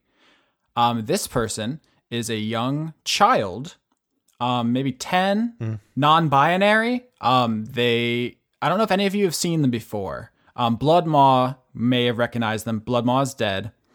Um, this is a little kid who c- used to come to the Valentine Wrestling Federation. Oh, it's the one that Katarina gave the hat to, that wasn't it? Aw. It is not only that same kid, but the kid is dressed up in full Katarina Krakenbane regalia, as if they're to cheer on their favorite wrestler. And the little kid says, Careful there.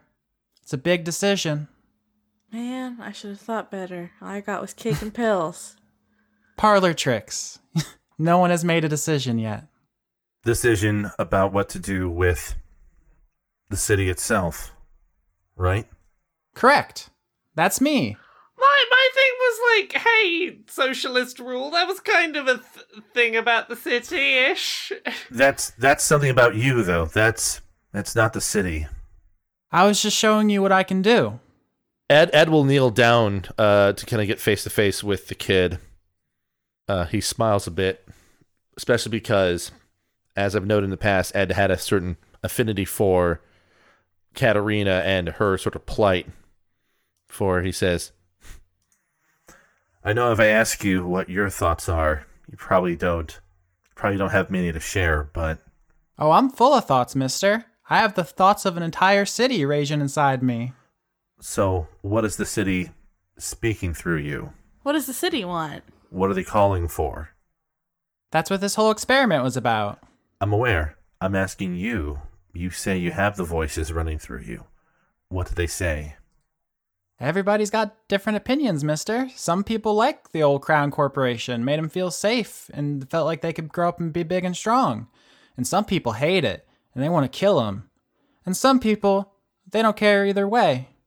If it was that simple, we wouldn't need this whole experiment.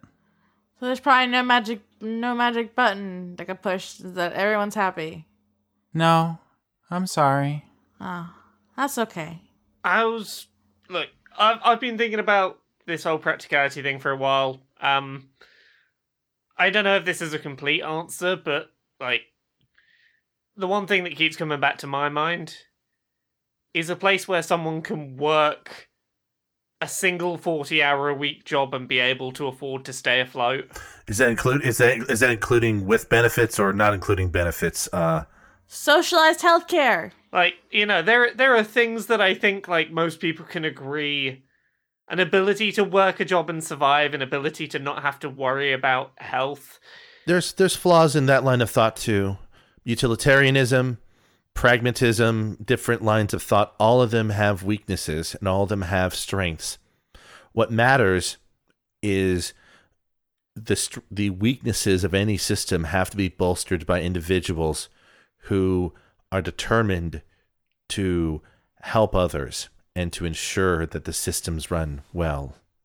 I'm sorry it's such a hard decision. There's no need for you to be sorry. It was always going to be a hard decision, no matter who was going to make it. You can use the Einsoft to make policies, but people could always change policies. You have to use the Einsoft to bring something into the soul of Valentine. You could bring in might and raise your enemies to the ground. You can bring in wealth and everybody can live in luxury for all their days. You can What about kindness? you could bring in kindness, and then every other country in the world will pick you apart down to your bones and take everything. Empathy. yeah that's actually a good one i was going to say solidarity but i think both of those are pretty good answers Or compassion? I think What you think? Tell me, little boy. I'm that boy. Tell me, little person. I'm the vault. Oh, tell me, little vault. I mean, it, I think the point is is that the choice is ours to make, but the choice that we're making is about the content of everyone's personhood, everyone's soul. Again, we are deciding what is Valentine. This is Valentine itself, sure, but any form is interpreted through our lens, and it's never going to be perfect but we have to make it as good as we can or as however we see Well- fit. I think Lenora might have been onto something with empathy because, at the very least, with empathy, people can look and understand each other. where other people are coming from. Like, even if there's not a perfect solution, people understand that what's best for them might not be best for others and can see the complexity and see the need to look after everyone. The only ideal I can posit that would counter that would be adjacent to it, but they all have their own strengths and weaknesses. I would not have been here if it wasn't for the help of the help of Martis, and Martis wouldn't be where he is if I didn't help out along the way to ensure that our plans were put in place. So the only thing I can think of is just the idea of cooperation. Fault child, what say you? Yeah, people can cooperate and they'll build great buildings and start great companies and s- fo- form great gangs and great armies. and start great wars. Yes. The problem is, is if you want to have a society that runs perfectly, you have to remove agency and thought. Some might view that as a paradise, but I can attest to myself that the life I had before my eyes were opened were peaceful, nothing really went wrong, and then my eyes were opened and I got to experience a whole wide range of emotions. I've got to experience a whole wide range of experiences, but I would not have had any of that if I wasn't free from that sort of mental state. So I don't think any idea that we have is going to Yeah.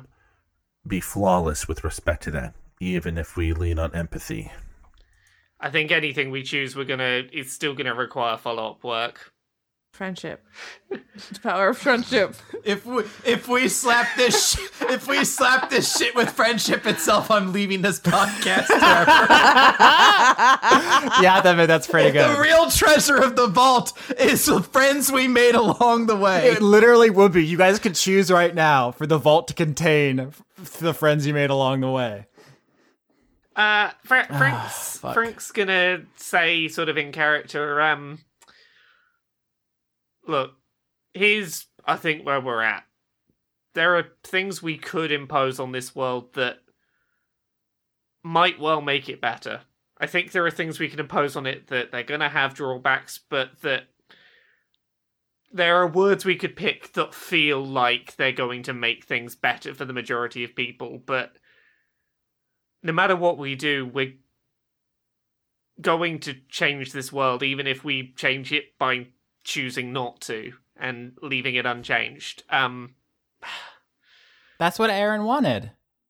He wanted you guys to do what he couldn't. I have a crazy. Oh well, that might fuck things up. Uh, I was gonna shoot the rocket, the last rocket at the Einsoff. Fuck the vault. yeah, I think maybe destroying Aaron's plan to get you guys to impose slavery on Valentine requires maybe more flair than you posing it as a question. Uh, and I'm just gonna say, everyone, back away. Let's all back away from the tree. Lenore, are you thinking, uh, doing what I think you're thinking of doing? I'm gonna wink. yeah. I think I I I think we got to back away from this one. Why don't I help you with this? Is all I'm going to say. Yeah, yeah. do um, it. Martis will spend the sorcerer points to recover a spell slot. A- As he walks with Lenora, motioning Ed to follow, he just places a hand on the rocket launcher and casts Holy Weapon on it. That's Um, good. Frank is gonna walk up side by side and start gearing up some lightning and go. It'll be nice to use this uh, and not feel huge lifelong guilt afterwards after after the lightning. Uh, sucks to suck. That's Theodore. That's Theodore's catchphrase. You don't sure you don't. Li- uh, that's Lauren's catchphrase. Um, hold on. Suck shit, douche. Uh, come at me, scrub lord. I'm ripped. okay, fine. uh, pew pew. That's not the sound Zap. of rocket maids, but All right. Uh, and, and, and and for added drag flair, uh, Martis will also cast a fourth level chaos bolt against it because you know. Uh, wait, wait, wait, wait! What type of damage is the chaos bolt? I gotta figure this out. This is I'm important. gonna throw you in a creek. Uh, It is just uh, force damage. So All right, so the team, in one final act of teamwork, all attacks the Einsoft at the same time. Uh, Aaron ran an experiment to see who would take up his mantle and impose their ideology on the world. And this, the results of the experiment are that you gave away the power.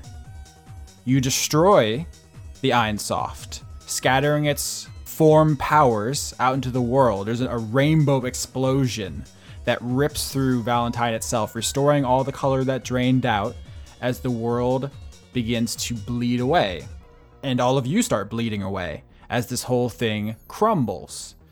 You had all the power. You took over the Crown Corporation. You could have been kings, but you gave it all away. You were conduits next to gods, and you give it all away. And as Valentine itself collapses, and the party is deposited in the desert, as the storm abates, you are in a sea of abandoned cars and the dead and living people who came here to find the vault. You give it all away and the power of the forms radiate throughout the entire world. And everyone, everyone, everyone becomes a conduit. You're welcome, bitches. Every, every sapient creature becomes closer to perfection. You could have been perfect yourselves, but you gave it all away. During this whole section, I just had give it away, give it away, give it away now. Just going through my head just to break the mood. Get away now. Yeah. Uh, you guys find yourselves in the desert, surrounded by dead bodies and friends. Sarah the Bozog is fine. Spore is Oh, I'm gonna kiss her. Spore is fine. Uh, I'm gonna kiss him. I'm Private Fortune is groggy. gonna kiss him. Aw. I'm gonna kiss everyone. It's food just for everyone. and the experiment is over. Cool. What comes next is up to you.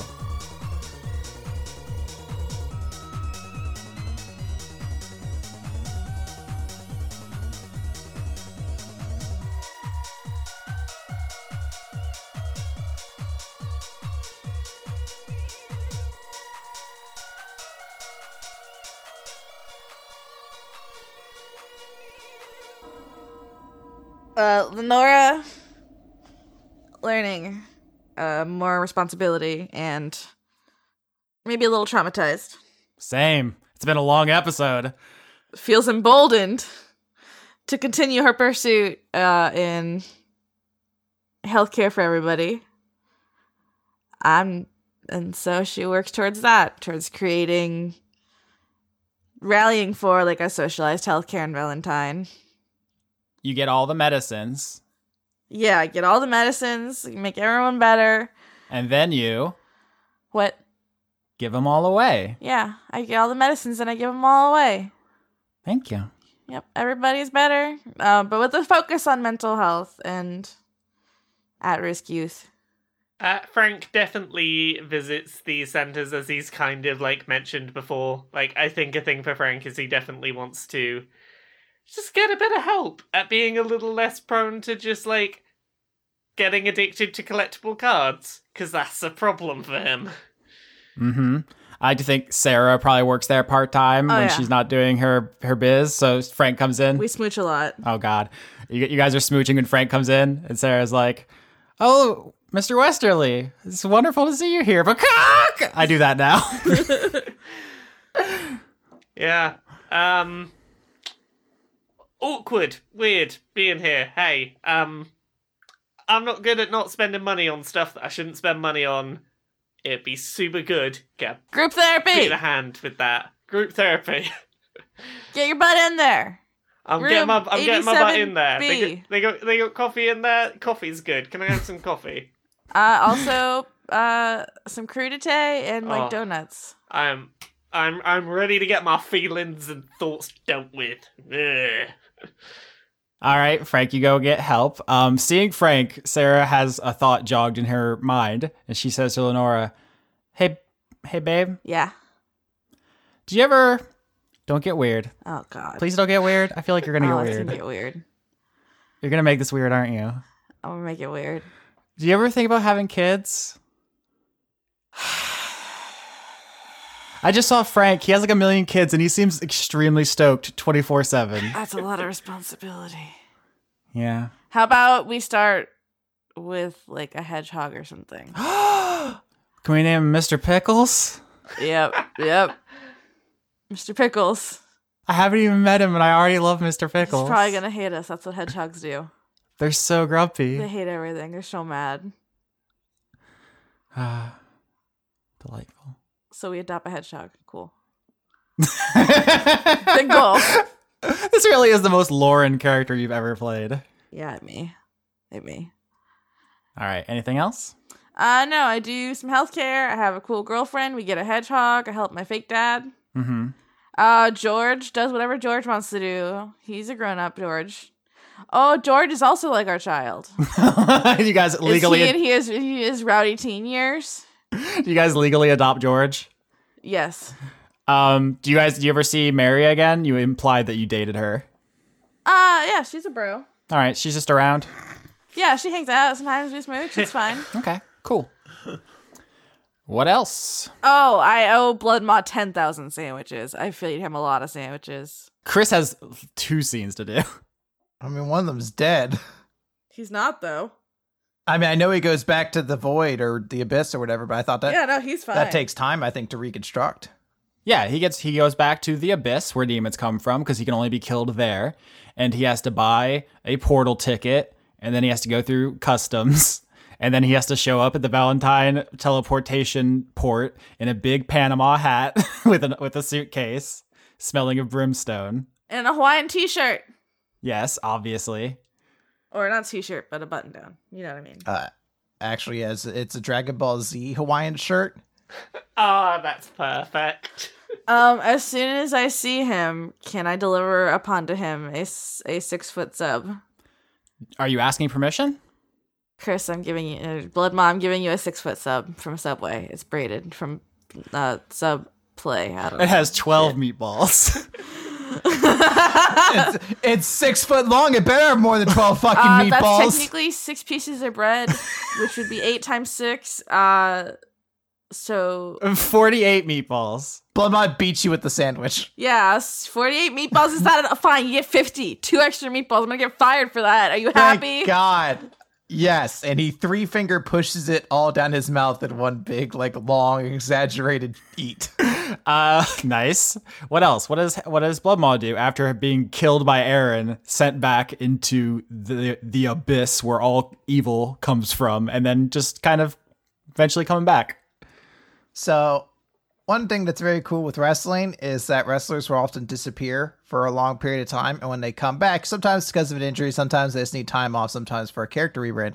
When they come back, they have like completely different persona. So, I'm imagining. I don't know who his opponents would be because everyone else is basically dead from the Valentine Wrestling promotion. But uh, there's a scene where two two people are beating up on Spore because Spore lost his partner in Wendy, and uh, or not Wendy, uh, Sarah. So it, it's a bunch of people beating up on poor Sport because he's all alone. And then Blood Moss shows back up, and he's a face now, and he's the super cool, over the top, crazy face. And he teams up with Spore, and they become a new tag team that helps to fill the void left behind with uh, the uh, Desert Dragons not being around anymore. And the two of them together become the face of the uh, uh, Valentine Wrestling Federation. What's their tag team name? I need it. I crave it. Goran Spore. yeah, fair enough. Ah, that's good. I was gonna go Spore of the Devil. no, devils are from hell. He's from the abyss. It's different. Ah, sorry. Very different people. all right, we still have Reese, Ed, Martis, and Frank. So after finishing up with this, uh, Frank's like f- first priority is wanting to go back and talk to Alexander. Um, and he's basically just going to go to to Alex and go. I have a lot of control still within Valentine, and I. if nothing else, I want to put some messages out there to the people and try and get some ideas going out there and try and just spread the word that some things in the way Valentine was run before weren't right. And at the very least, hopefully, get the idea in people's heads that they can ask for better. Can you help me with that? Because you you know what you're doing with the whole words and and getting them to people thing. You're always better at better than I than uh, better at I than I at that. See, I'm I'm screwing up already. You're doing great. I mean, since you killed my boss, um, things are a little bit hectic over at the office. Um, I I have ideas. What are you looking for? Do you want like a opinions column? Do you want to be on the editorial board? Do you want to do you want to like be on TV? Are you asking for your own TV show? What's what's happening? I I like the idea of getting myself on TV. Like I my face has been around enough in the run up to all this craziness that I'm hoping that some of that goodwill that was that was earned up before everything kind of changed that I can go, "Hey, look, remember me? Maybe 40-hour work weeks that pay a living wage should be a thing." And hopefully I I don't know. Now that you say that, we do have a opening in the schedule. There was an old show where they had like two hosts who would like have points and counterpoints and they would like argue. It was kind of like a panel show but with just two people. And we do need financing for it as well as stars. Uh, sorry to call in a favor when you're asking for a favor, but do you know anybody in let's say finance? I know someone in finance. Whether he, uh, whether we're still on good terms, a lot has changed since I last spoke to him. But I can, I can certainly talk to someone in finance. hard cut to you on this on the phone with Algernon Sharp, who's like, "Yes, I want a TV show where I get to yell at you. Are you fucking out of your mind? Do you Oh hear my God. yourself, Frank? I'm gonna slap you through the phone. How how have you not signed up already? I'm on my way. I'm getting in the car. Shut up. Get the car. Okay, I am very on board with the Frank and Algernon arguing TV show. Yeah, Algernon obviously is going to be the pro corporate person because his dad is still alive, but you're going Yeah. to be the voice of kindness and empathy and cooperation. Yay! Uh, speaking out against his views. The voice of skill. I, I think beyond that, um, Frank is gonna talk to Alex and just be very sort of like, look, I I know I've still got my stuff's a bit of a mess. Um, I know I spent a while trying to get you guys all back, and I know that's ultimately, I I I get that's not where we're at, but if at the very least, like, you trust me enough to take partial custody of the kids, I really like to just have them stably in my life again if uh, if we can at least be there. Take a chance on me starts playing in the background. yeah, of course. You you already have um, visitation, and that can be rearranged. And you guys probably start like having family di- dinners together again, and yeah. you know, working on that. Ooh.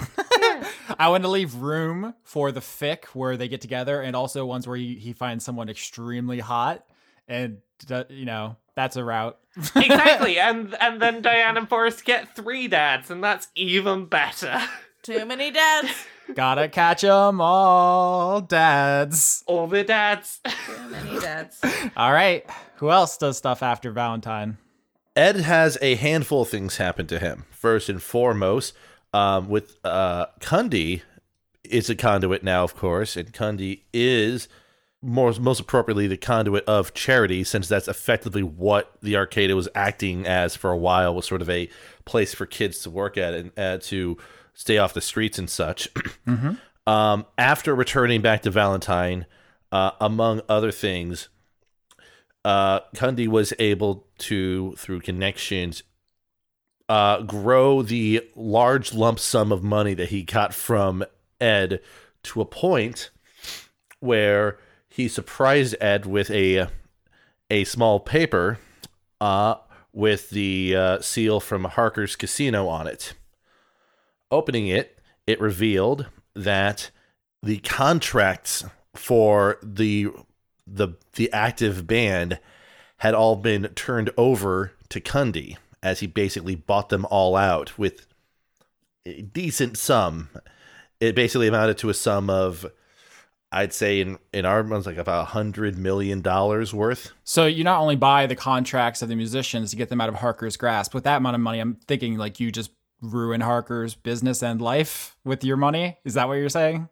I, I would basically it, it it eliminates his ability to secure uh getting basically other forged in his arsenal to do things. Um also, yeah, basically he's he's he's able to disrupt Harker enough to get um the bandmates out and even to get Pond and Booker out Mm-hmm. out of working underneath Harker. Yeah. I was part of me was like, all right, so is Ed gonna spend the rest of his life poking Harker in the eye, or is it just gonna be like cut to interior? Harker's in his chair, Ed walks in, shoots him in the head, walks out. so No, that- that's that's not, that's not nearly as satisfying as financially disrupting him. Yeah. Um. th- So with that, um, Ed uh, proceeds to do the following with his newfound body and abilities. With it, he's able to uh, convince uh, Pond, Booker, and Private Fortune. Eventually, takes a while for him hmm to basically act in a sort of as a branch of the police department within Valentine in a certain extent. Oh, so you you reform the police department. Right. And and the, and the special and they have different specializations. Ed's is for example counter espionage work in general, counter theft because of his background and such and fortunes in the in the force and otherwise and that's his day job and his night job is hang out with the band with the expanded quarter round and being able to hang out with the band like the old days and yes of course after which there's plenty of time for him to to pet marty upstairs and and still live above the and, and despite all he has and the uh, access to wealth he still lives basically in a he effectively lives in a apartment above the bar slash arcade because he's more than content there he just has a couple more roommates now yes also uh, because of the uh because of the um also because of the ranger levels he actually has speak with animals as a spell which he can use to you know Aww. actually chat with marty now and such Oh, Oh, any wet food. You'll eat your dry food and you'll be happy with it. Okay. Uh, the Holma Bim Bam bit. I want to learn. Let me go to school. anyways, so that's that's basic. Like some people may say, "Oh, that seems a little bit unrealistic." Keep in mind how much freaking money Cundy got because of Aaron. Um, yeah, you guys basically. I think what actually happens is you guys end up controlling, if not all of Aaron Aeronautics, like a sizable portion. Oh, that's that's that's part of Mardis's plan. So I, I want to throw some other like factoids in quickly. Hmm. Frank takes uh, Diane to the duck pond every Sunday. That's just a thing that happens. It's not important. It's just a thing that happens. It's, it's important to me. Yeah, it's it's important to me. I'm, I'm I need to get that on record. Uh, I just want to put it on there that Lenora has regularly scheduled playdates with uh, Bird the bear. Sometimes he comes to the clinic and we let, the, let people pet him for morale. Oh, that's extremely good. Yeah. All right. Any others? That's not how I say it. All right. Let me uh let me get Reese's out of the way here. So Reese does not stay in Valentine. In fact, she is actually leaving Valentine after the stuff with uh Valentine itself actually happens. She's driving off uh with no real destination in mind. Uh her ambition right now is to just kind of get away from Valentine and just make a living making art or doing something. She just can't be inside of Valentine right now. Aw. But as she's driving along, she hears a voice coming from the passenger seat. And the voice says, Yo, what up, girl? And Reese turns, and it's Kat sitting next to her. But unlike the previous times where she kind of had conversations with Kat, this time she looks absolutely stunned. To which point the cat responds with, Why are you looking so surprised? You look like you just saw a ghost. nah, I know. You killed like 150 of me. It's cool, though. So, uh, I bet you may be wondering why you're seeing me now, though. And uh, Risa explains that she's like, yeah, normally I cast a you know major image, and that's how you're here, but I didn't cast it this time. So what's up with that? Kat just shrugs. And she's like, I don't know. Maybe you used uh, that whole art thing you got on yourself and you forgot about it, or something like that. I don't know. I really don't tend to ask many questions, so I get to kick it back around a lot, you know. I wonder if you're gonna see the face of the other dead people too, like Graves and Ash. God, why? Nah, I guess not. I guess you'd see more of me because you killed like a hundred of me, you know, probality and all that sort of stuff, right? And Reese just sort of looks down as, uh, or uh, Reese is just sort of in shock as Kat's like, all right, don't want to talk? Fine, I'll turn on some music. And she reaches over and actually turns on the radio and one of those really annoying pop songs that gets stuck in your head and never really goes away starts playing. And with that, Reese drives off, passing by the sign, uh, passing by a sign for the nearest town, and just continues driving off into the Valentine Desert. Well, all right. I have a, I have a small sidebar for my thing. I think you'll appreciate this, especially with the private fortune bit, uh, because one of the things that Ed remember met, remember the whole thing, roadie you, no roadies left behind and such. Mm-hmm. I came up with an acronym for the new police force that they are part of, the Reformed Ordinance and Discretion colon installing empathetic security roadies. There you go. That's that's a great whiplash from anyway, Reese's Haunted Forever. Hope you enjoy that trauma. yep. Sorry, I just that's a side note. we can you can erase it. There's- but there was um, no good segue away from from Reese's traumatized forever. I don't think. Chris was like, hold on guys, Ev- everyone, hold my beer. I gotta kick a specific part of our audience square in the dick. Hold on. yeah, I No, don't worry. Bloodma is a sandwich named after him at the subway now. yeah I was I was gonna go to like Prank's long term aspirations and like yeah, maybe do this one day, but like yeah, no good seg- segue now. All right. Um, I guess that's all that's left is Martis then, right? Yeah. Yeah. Uh, Martis has a few things he does. Uh, now that he has sort of a body back again and and such, there's a, of course, a brief visit to the Feywild. You know, not because he has any living relatives that he knows, but just because it's sort of like, oh, by the way, uh, I'm alive again, everyone. i- You know, as part of the fam, the Valaman lineage and such, and there's a brief sort of round of contact between himself any surviving members of the Valaman family line and or members of the Glitter Gold family line. And most notably, it's mainly a coordinated effort to try to do something with what remains of Aaron Aeronautics, effectively trying to help consolidate information and resources to make it be able to do what it's been doing, but more effectively and further, you know to help ex- to help in some ways expedite space travel in some capacity. Um, that's one branch of what he does. Second branch of what he does is of everyone in the party when the idea of some sort of leadership within Valentine comes into play. Marta still was sort of the face of administration, and he is willing to he takes on the role of uh, to help try to instill a smoother system of governance. You know, it's not going to be perfect, but it tries to bridge what he's already done with Ed by proxy of the contracts with trying to install a system so that there is some order, structure, support, accountability, etc., etc.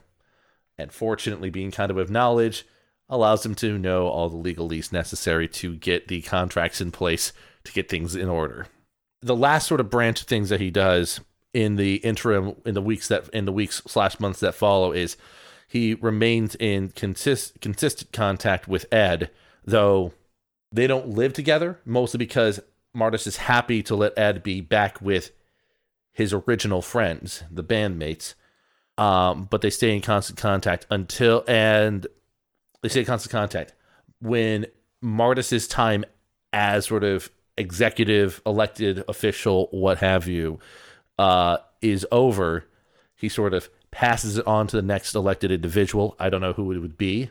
Maybe, maybe handsome Chris. Probably. So- I I was gonna maybe suggest if Valentine moves to a system of elected governance. Um, after Frank's sort of had a bit of time to get his ideas out there and to be be visible, I think he might run for office. I don't know if he'd be any good at it, but I think that he might, at, at the very least, try and try and put his ideas into practice. You'll have handsome Chris as your as as one of your cabinet members, which is always a good move. That's always a, Is is is this the answer as to who Frank ends up with? He ends up with handsome Chris. he is admittedly handsome. Oh no. But the last the last thing that Martis does, and this is a little callback to season three, is once things are kind of as well in order as you can see, Martis is going to do what he did at the end of season three. He has a new body, he has a new lease on life, he has 500, 600 years to live now all over again. And he is going to depart from Valentine at some point just to begin travels once again, checking to see what the after effect of the Einstein's destruction is across the world, documenting things as he goes along, and returning to uh, check things across the planes to understand what is happening in this new world that has been formed. So, Lenora, you run the health clinics in Valentine. Frank, you get your own TV show and then try to continue reforming the governance of Valentine. Um, Bloodmaw, you become the top build wrestler in Valentine. Uh, Reese, you leave the city and have to battle your demons somewhere else off screen. Lots of mysteries. Ed, you uh, poke Harker in the eye repeatedly for the rest of his life, and reform and reform the police station. And he gets the oh, and he gets the band back together. Yeah, you get the band back together. And Martis, you wander the world researching form stuff. Hey, I mean, look, I mean, it turned out pretty good for him so far. Look at like, let's see what it turned out for him. One, he became a form. Two, he got to go to the future. Three, he got to have like a best friend robot buddy. Four, he gets reincarnated into a new body, and then five, he gets to kick the ass of the asshole who uh, who who didn't like him anymore once he had a body. So you know, it's a pretty good. It's a pretty good outcome. I feel pretty good.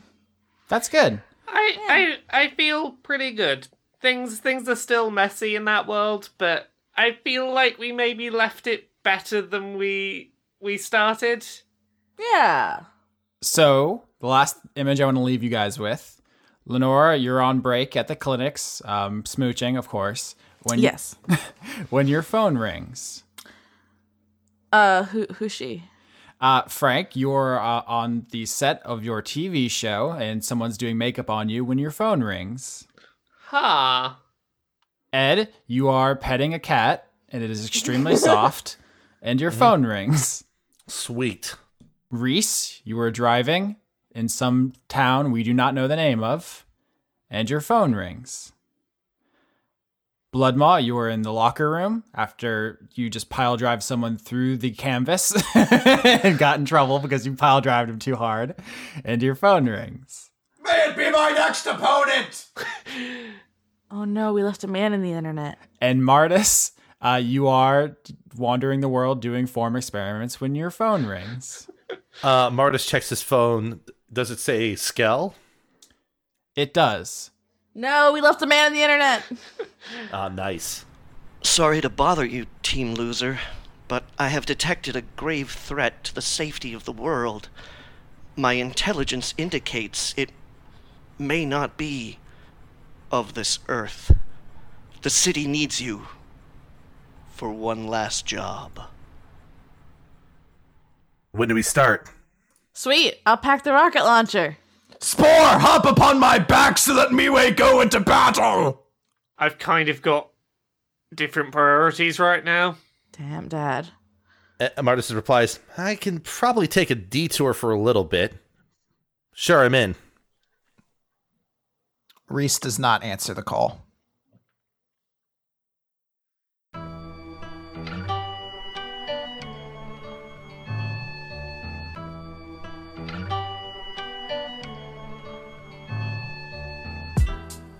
You believe it's morning.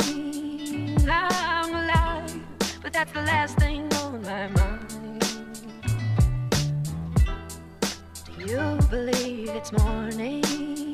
I'm alive, but that's the last thing on my mind.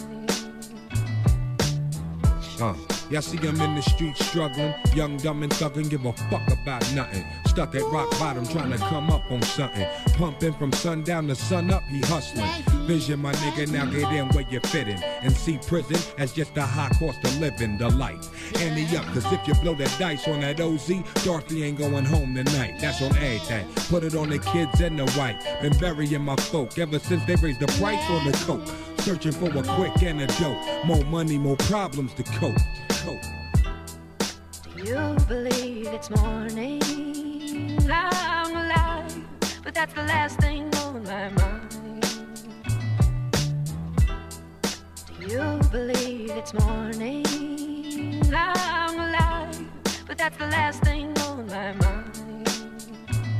On rainy days, I sit back and count ways on how to get rich. Coolin' with a mean, ill Jamaican bitch. Banana coat matching with the ratchet. Low black weed, sweatpants style. Air Forces acting, jumping in six kicks. Lil' Chris talking about the bird. Float through your hood in the mean sense, that's giant. It's like the family that flipped on you for lying. Buried you alive, left your whole crying. We on your floor, look, more dogs. They ain't eight either. I hope y'all niggas is on. And when we get there, all my niggas in the mix, yeah, Shalal legs. Diamond got me buying Louis Rich. Yo, yeah. those people say the clan was missing since I got dropped off a radio. Overnight, your whole style was bitten in the process. Everybody switched their names like what you call it, and he fast skin James. It was the guards that rep that. Soft skin, dark skin bitches. Clarkson dizzy left the game dizzy. Who got busy? That dancey shit slid through. We had to stay hood, cause that's what we been through. RZA came through, mastermind, got the cash from power, poop the power past the divine. Classical lines, mathematical rhymes, styles unbearable. Now niggas with the radical shines. You believe it's morning. I'm alive, but that's the last thing on my mind. You believe it's morning. I'm alive, but that's the last thing on my mind.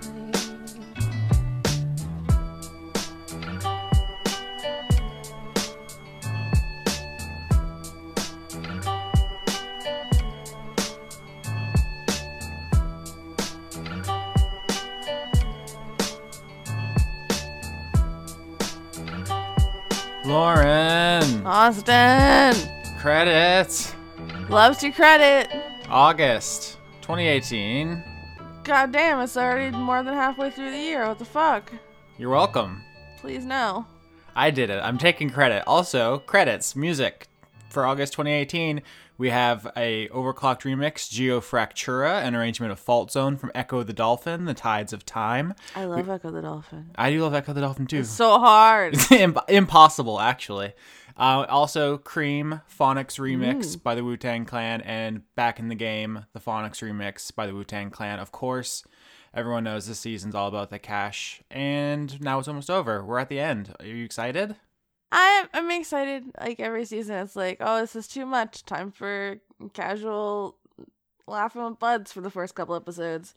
But I Mhm. also miss uh, my characters at the end of every season, so it's like Mhm. bittersweet. Lenora is very good. v- uh, Very, that's your most OC of OCs, but also the highest body count. So I'm keeping an eye on you. I'm not. No, I'm just a marshmallow. Uh huh. All right, executive producers for August. It's a weird month, A, because Patreon had a bunch of updates and stuff, and a bunch of the credit cards got canceled. So if you're not on the list, I apologize. Fuck you, Patreon. Uh, I promise I it was not my fault, but I, I have the list they have garnished me with. It's also in alphabetical order for the first time that I'm aware of. So that's another fun little wrinkle. Um, you want to start reading them?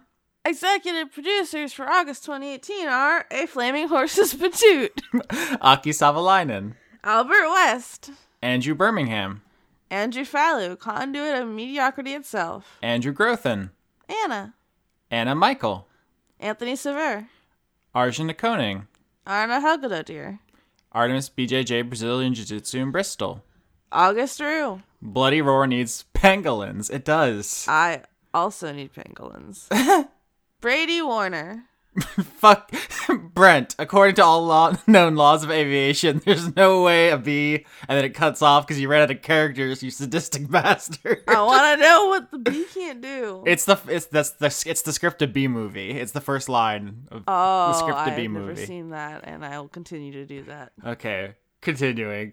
Cameron Abbas, Carter Rayner, Christopher Charlow, Cody Jackson, Counterfeit, Daniel Stashik, Dawn, Dennis Bangston, Ten- Dennis Pancake Detlefson, Devin Smith, Douglas Williamson, Doctor Tao. Dr. Goatman. There's a lot of doctors. I've got a very well read. Some of some of our listeners are geniuses, and some of them love B movie. Damn, getting Brent. Dylan, Uh, Einar Johansson, Ecorin, Elderly Goose, Eleanor Nonante sees Periton. Aline, No, it's Elaine, Aline, and Diego Van Dane. Erwan Lilagadic. I think that that sounds like a hero from Celtish folklore. It does. Exos, Extellaris, five purple wands. Florian H. Uh, You have to say Florian H. Finger guns, finger guns, finger guns. You have to hear the finger guns. I'm getting so dunked on this morning. I didn't even fuck anything up, I don't think yet. Francois V. Garrett, Grimlock. Harley Astor, Harrison Andrew. Hedron Master. Hustlebones. I'm a pretty kitty full of snuggles and violence. Aren't they all? Yeah. Ingmar Grimmin. Ioannis Soy my name. Love it. Nicolopoulos. Isaac Arevalo. Jack Cl- Clo. Like the Clo cards? Jadakins, and then a ASCII picture That's of a dick. Dick. I saw it coming a mile away and it still got me somehow. James Neely. Janiac, form of tripping your face off. Wow, big mood. Mm-hmm. Jasper Singh. J Logan, conduit of queerness itself. Mm. Jeff Clark. Jerry, herself. Jesse Young. Joaquin Groening. John Potts. John Barnett. Joseph Tombrello. Josh Mosier. Joy Fox. Jew Man Jack. Julian Phillips. Junk 2.0. Just the Jester. Justin Berthasell. Conduit of Ooh itself. Big same. now that p- totally puts to bed the theory that it's supposed to be a face, because how would I pronounce it if it was a face? It's ooh woo. Oh, woo. it's a face and an emotion. Uh huh. Jorgen, conduit of name butchering Winework Ford. Caster UK. Kiefer Lowe. Ken Fursel. Kevin Dobbins. Killer Cotton Shizno. Kitty Foe. Criterion. Lana Seawolf. Last Cruce. Levy, the young continent of not mad, just disappointed. Oh. Oh, we've all been there. Yeah. Lindsay Pankhurst. Lauren Cates. Luke Powers. Mmm, Joe. you looked at that and you said, mm, Joe, and not M. Joe as if it was the I- initial of a first name. I thought it would be funny. Oh, Madison Lilith McKenzie. Major Tim. A Cult of Orphanax. Matthew B. Hare. Matthew Weber. Matthew Lackett. Mazjin. Melissa Booker. Melissa Nielsen. Mel Teach. Marissa Donaldson. Michael Hall. Miko from Finland. Morgan Rapp. Nicholas Dominic. Uh, Niels June. I Ina Joret. I'm so sorry. Noah Sudret. Notorious Stoltz. Paul Mullen. Possum Kingdom refugee. Come to my house. No, we need to go to the Possum Kingdom. That's true. I do love the pot, but why are they refugees? Is it a terrible kingdom? There's just, it's too much food. Oh, they love their garbage. Uh, Primordial Orc. Pruitt Holcomb. Puck. Quench the Void. Random Web Person. Razumi Yazura. Rainier the Conduit of Being Stoned. No, it's me. Robert Dakin. Ryan Brown. Salad Child. Samantha is meing in Tallahassee rain. I don't know. I don't know what that means. Samantha, are you here? What are you doing? Oh no. Samantha. Seraph Stone. Scott Cummings, Scotty Vilhard. Sean Lyons Burke, Sean, the host of Funk Dunk Plays. Savard Nakrasamova. Starlight Glimmer did nothing wrong. Stay tuned. Sweaty Cucumber. Just a little status update on the cucumber. Sydney Marsing, the cast of Dungeons the Gathering. The Elder Scrolls V Skyrim podcast credits edition. See, they said they've ported it to every platform, but now it's true. It wasn't true until it was in the podcast credits. Thank you. Oh no, the ghost of Professor Blackwood, You know, you know, I had to do it to him. The Hadsels, the most wise guru, Paladin's wife, Toby Gleason Stack, Toshir Kuru, Shanus, Vigar Arnston, Victoria Melito, Vizzy Huggles. Wayne Hodgins. Birthday July 30th. Dang, happy birthday, bro. Just snug a little birthday wish in there for yourself. That's fun. Ziphosaurus. Yam. Z. 23,619. You didn't like the way I did it last time. How did you like it that time? Jean Valjean's number in Les Mis is two. No, wait. I thought it was. Never mind. Oh no, you thought you had a reference and it's not the right reference. Oh, God. No, my brain did a bad. I literally thought this. uh, Now that we're far enough into it, I can reveal. I thought this was going to be the lame Mis season. I literally thought that it was just going to be like barricades in the street at some point. Do you hear the Sneeple sing? Yeah. Yeah. Um. All right. What else do we do at this part? We talk about animals. Oh no, sketch.bandcamp.sketch.com. yeah, sketched up Bandcamp, but sketched up Bandcamp. Bandcamp. Comp. Bandcamp. Comp. Moms, I can't word. Uh huh. Chris Larios at patreon.com slash weekly manga recap. That's where he weekly manga recaps. Uh, Laura, kotaku.co.uk. Lauren, Rargolicious on Twitter. Oh, it's me. That is you. I am patreon.com slash Austin Yorsky. Um, as I said, Patreon's being weird, so eh, help. Please help. I'm dying. We're all dying, but dying. I'm double dying now because the website did bad. Um, what else? And we're on Podbean, Google Play, YouTube. We're probably places I don't even know, but if you just do the things that you're allowed to do there, just click all around. Just just click on stuff, see what feels right. I don't know, algorithms? Yeah, love to click. You gotta click, really. Um, that's it, right? Yeah, thanks to all the cats and dogs listening. Mm-hmm. Love you guys. I met a new cat recently. Yeah, you're like obsessed with her and you hate my cats all of a sudden. Her name's Penelope, and she's a princess. And your cats are goblins. Fuck off! Your cats are goblins. Penelope is a perfect lady, a princess, a queen. I stand for this queen. You're a goblin! Got you in bed with a goblin. Kissing goblins. Kissing goblins. Goblin vomit.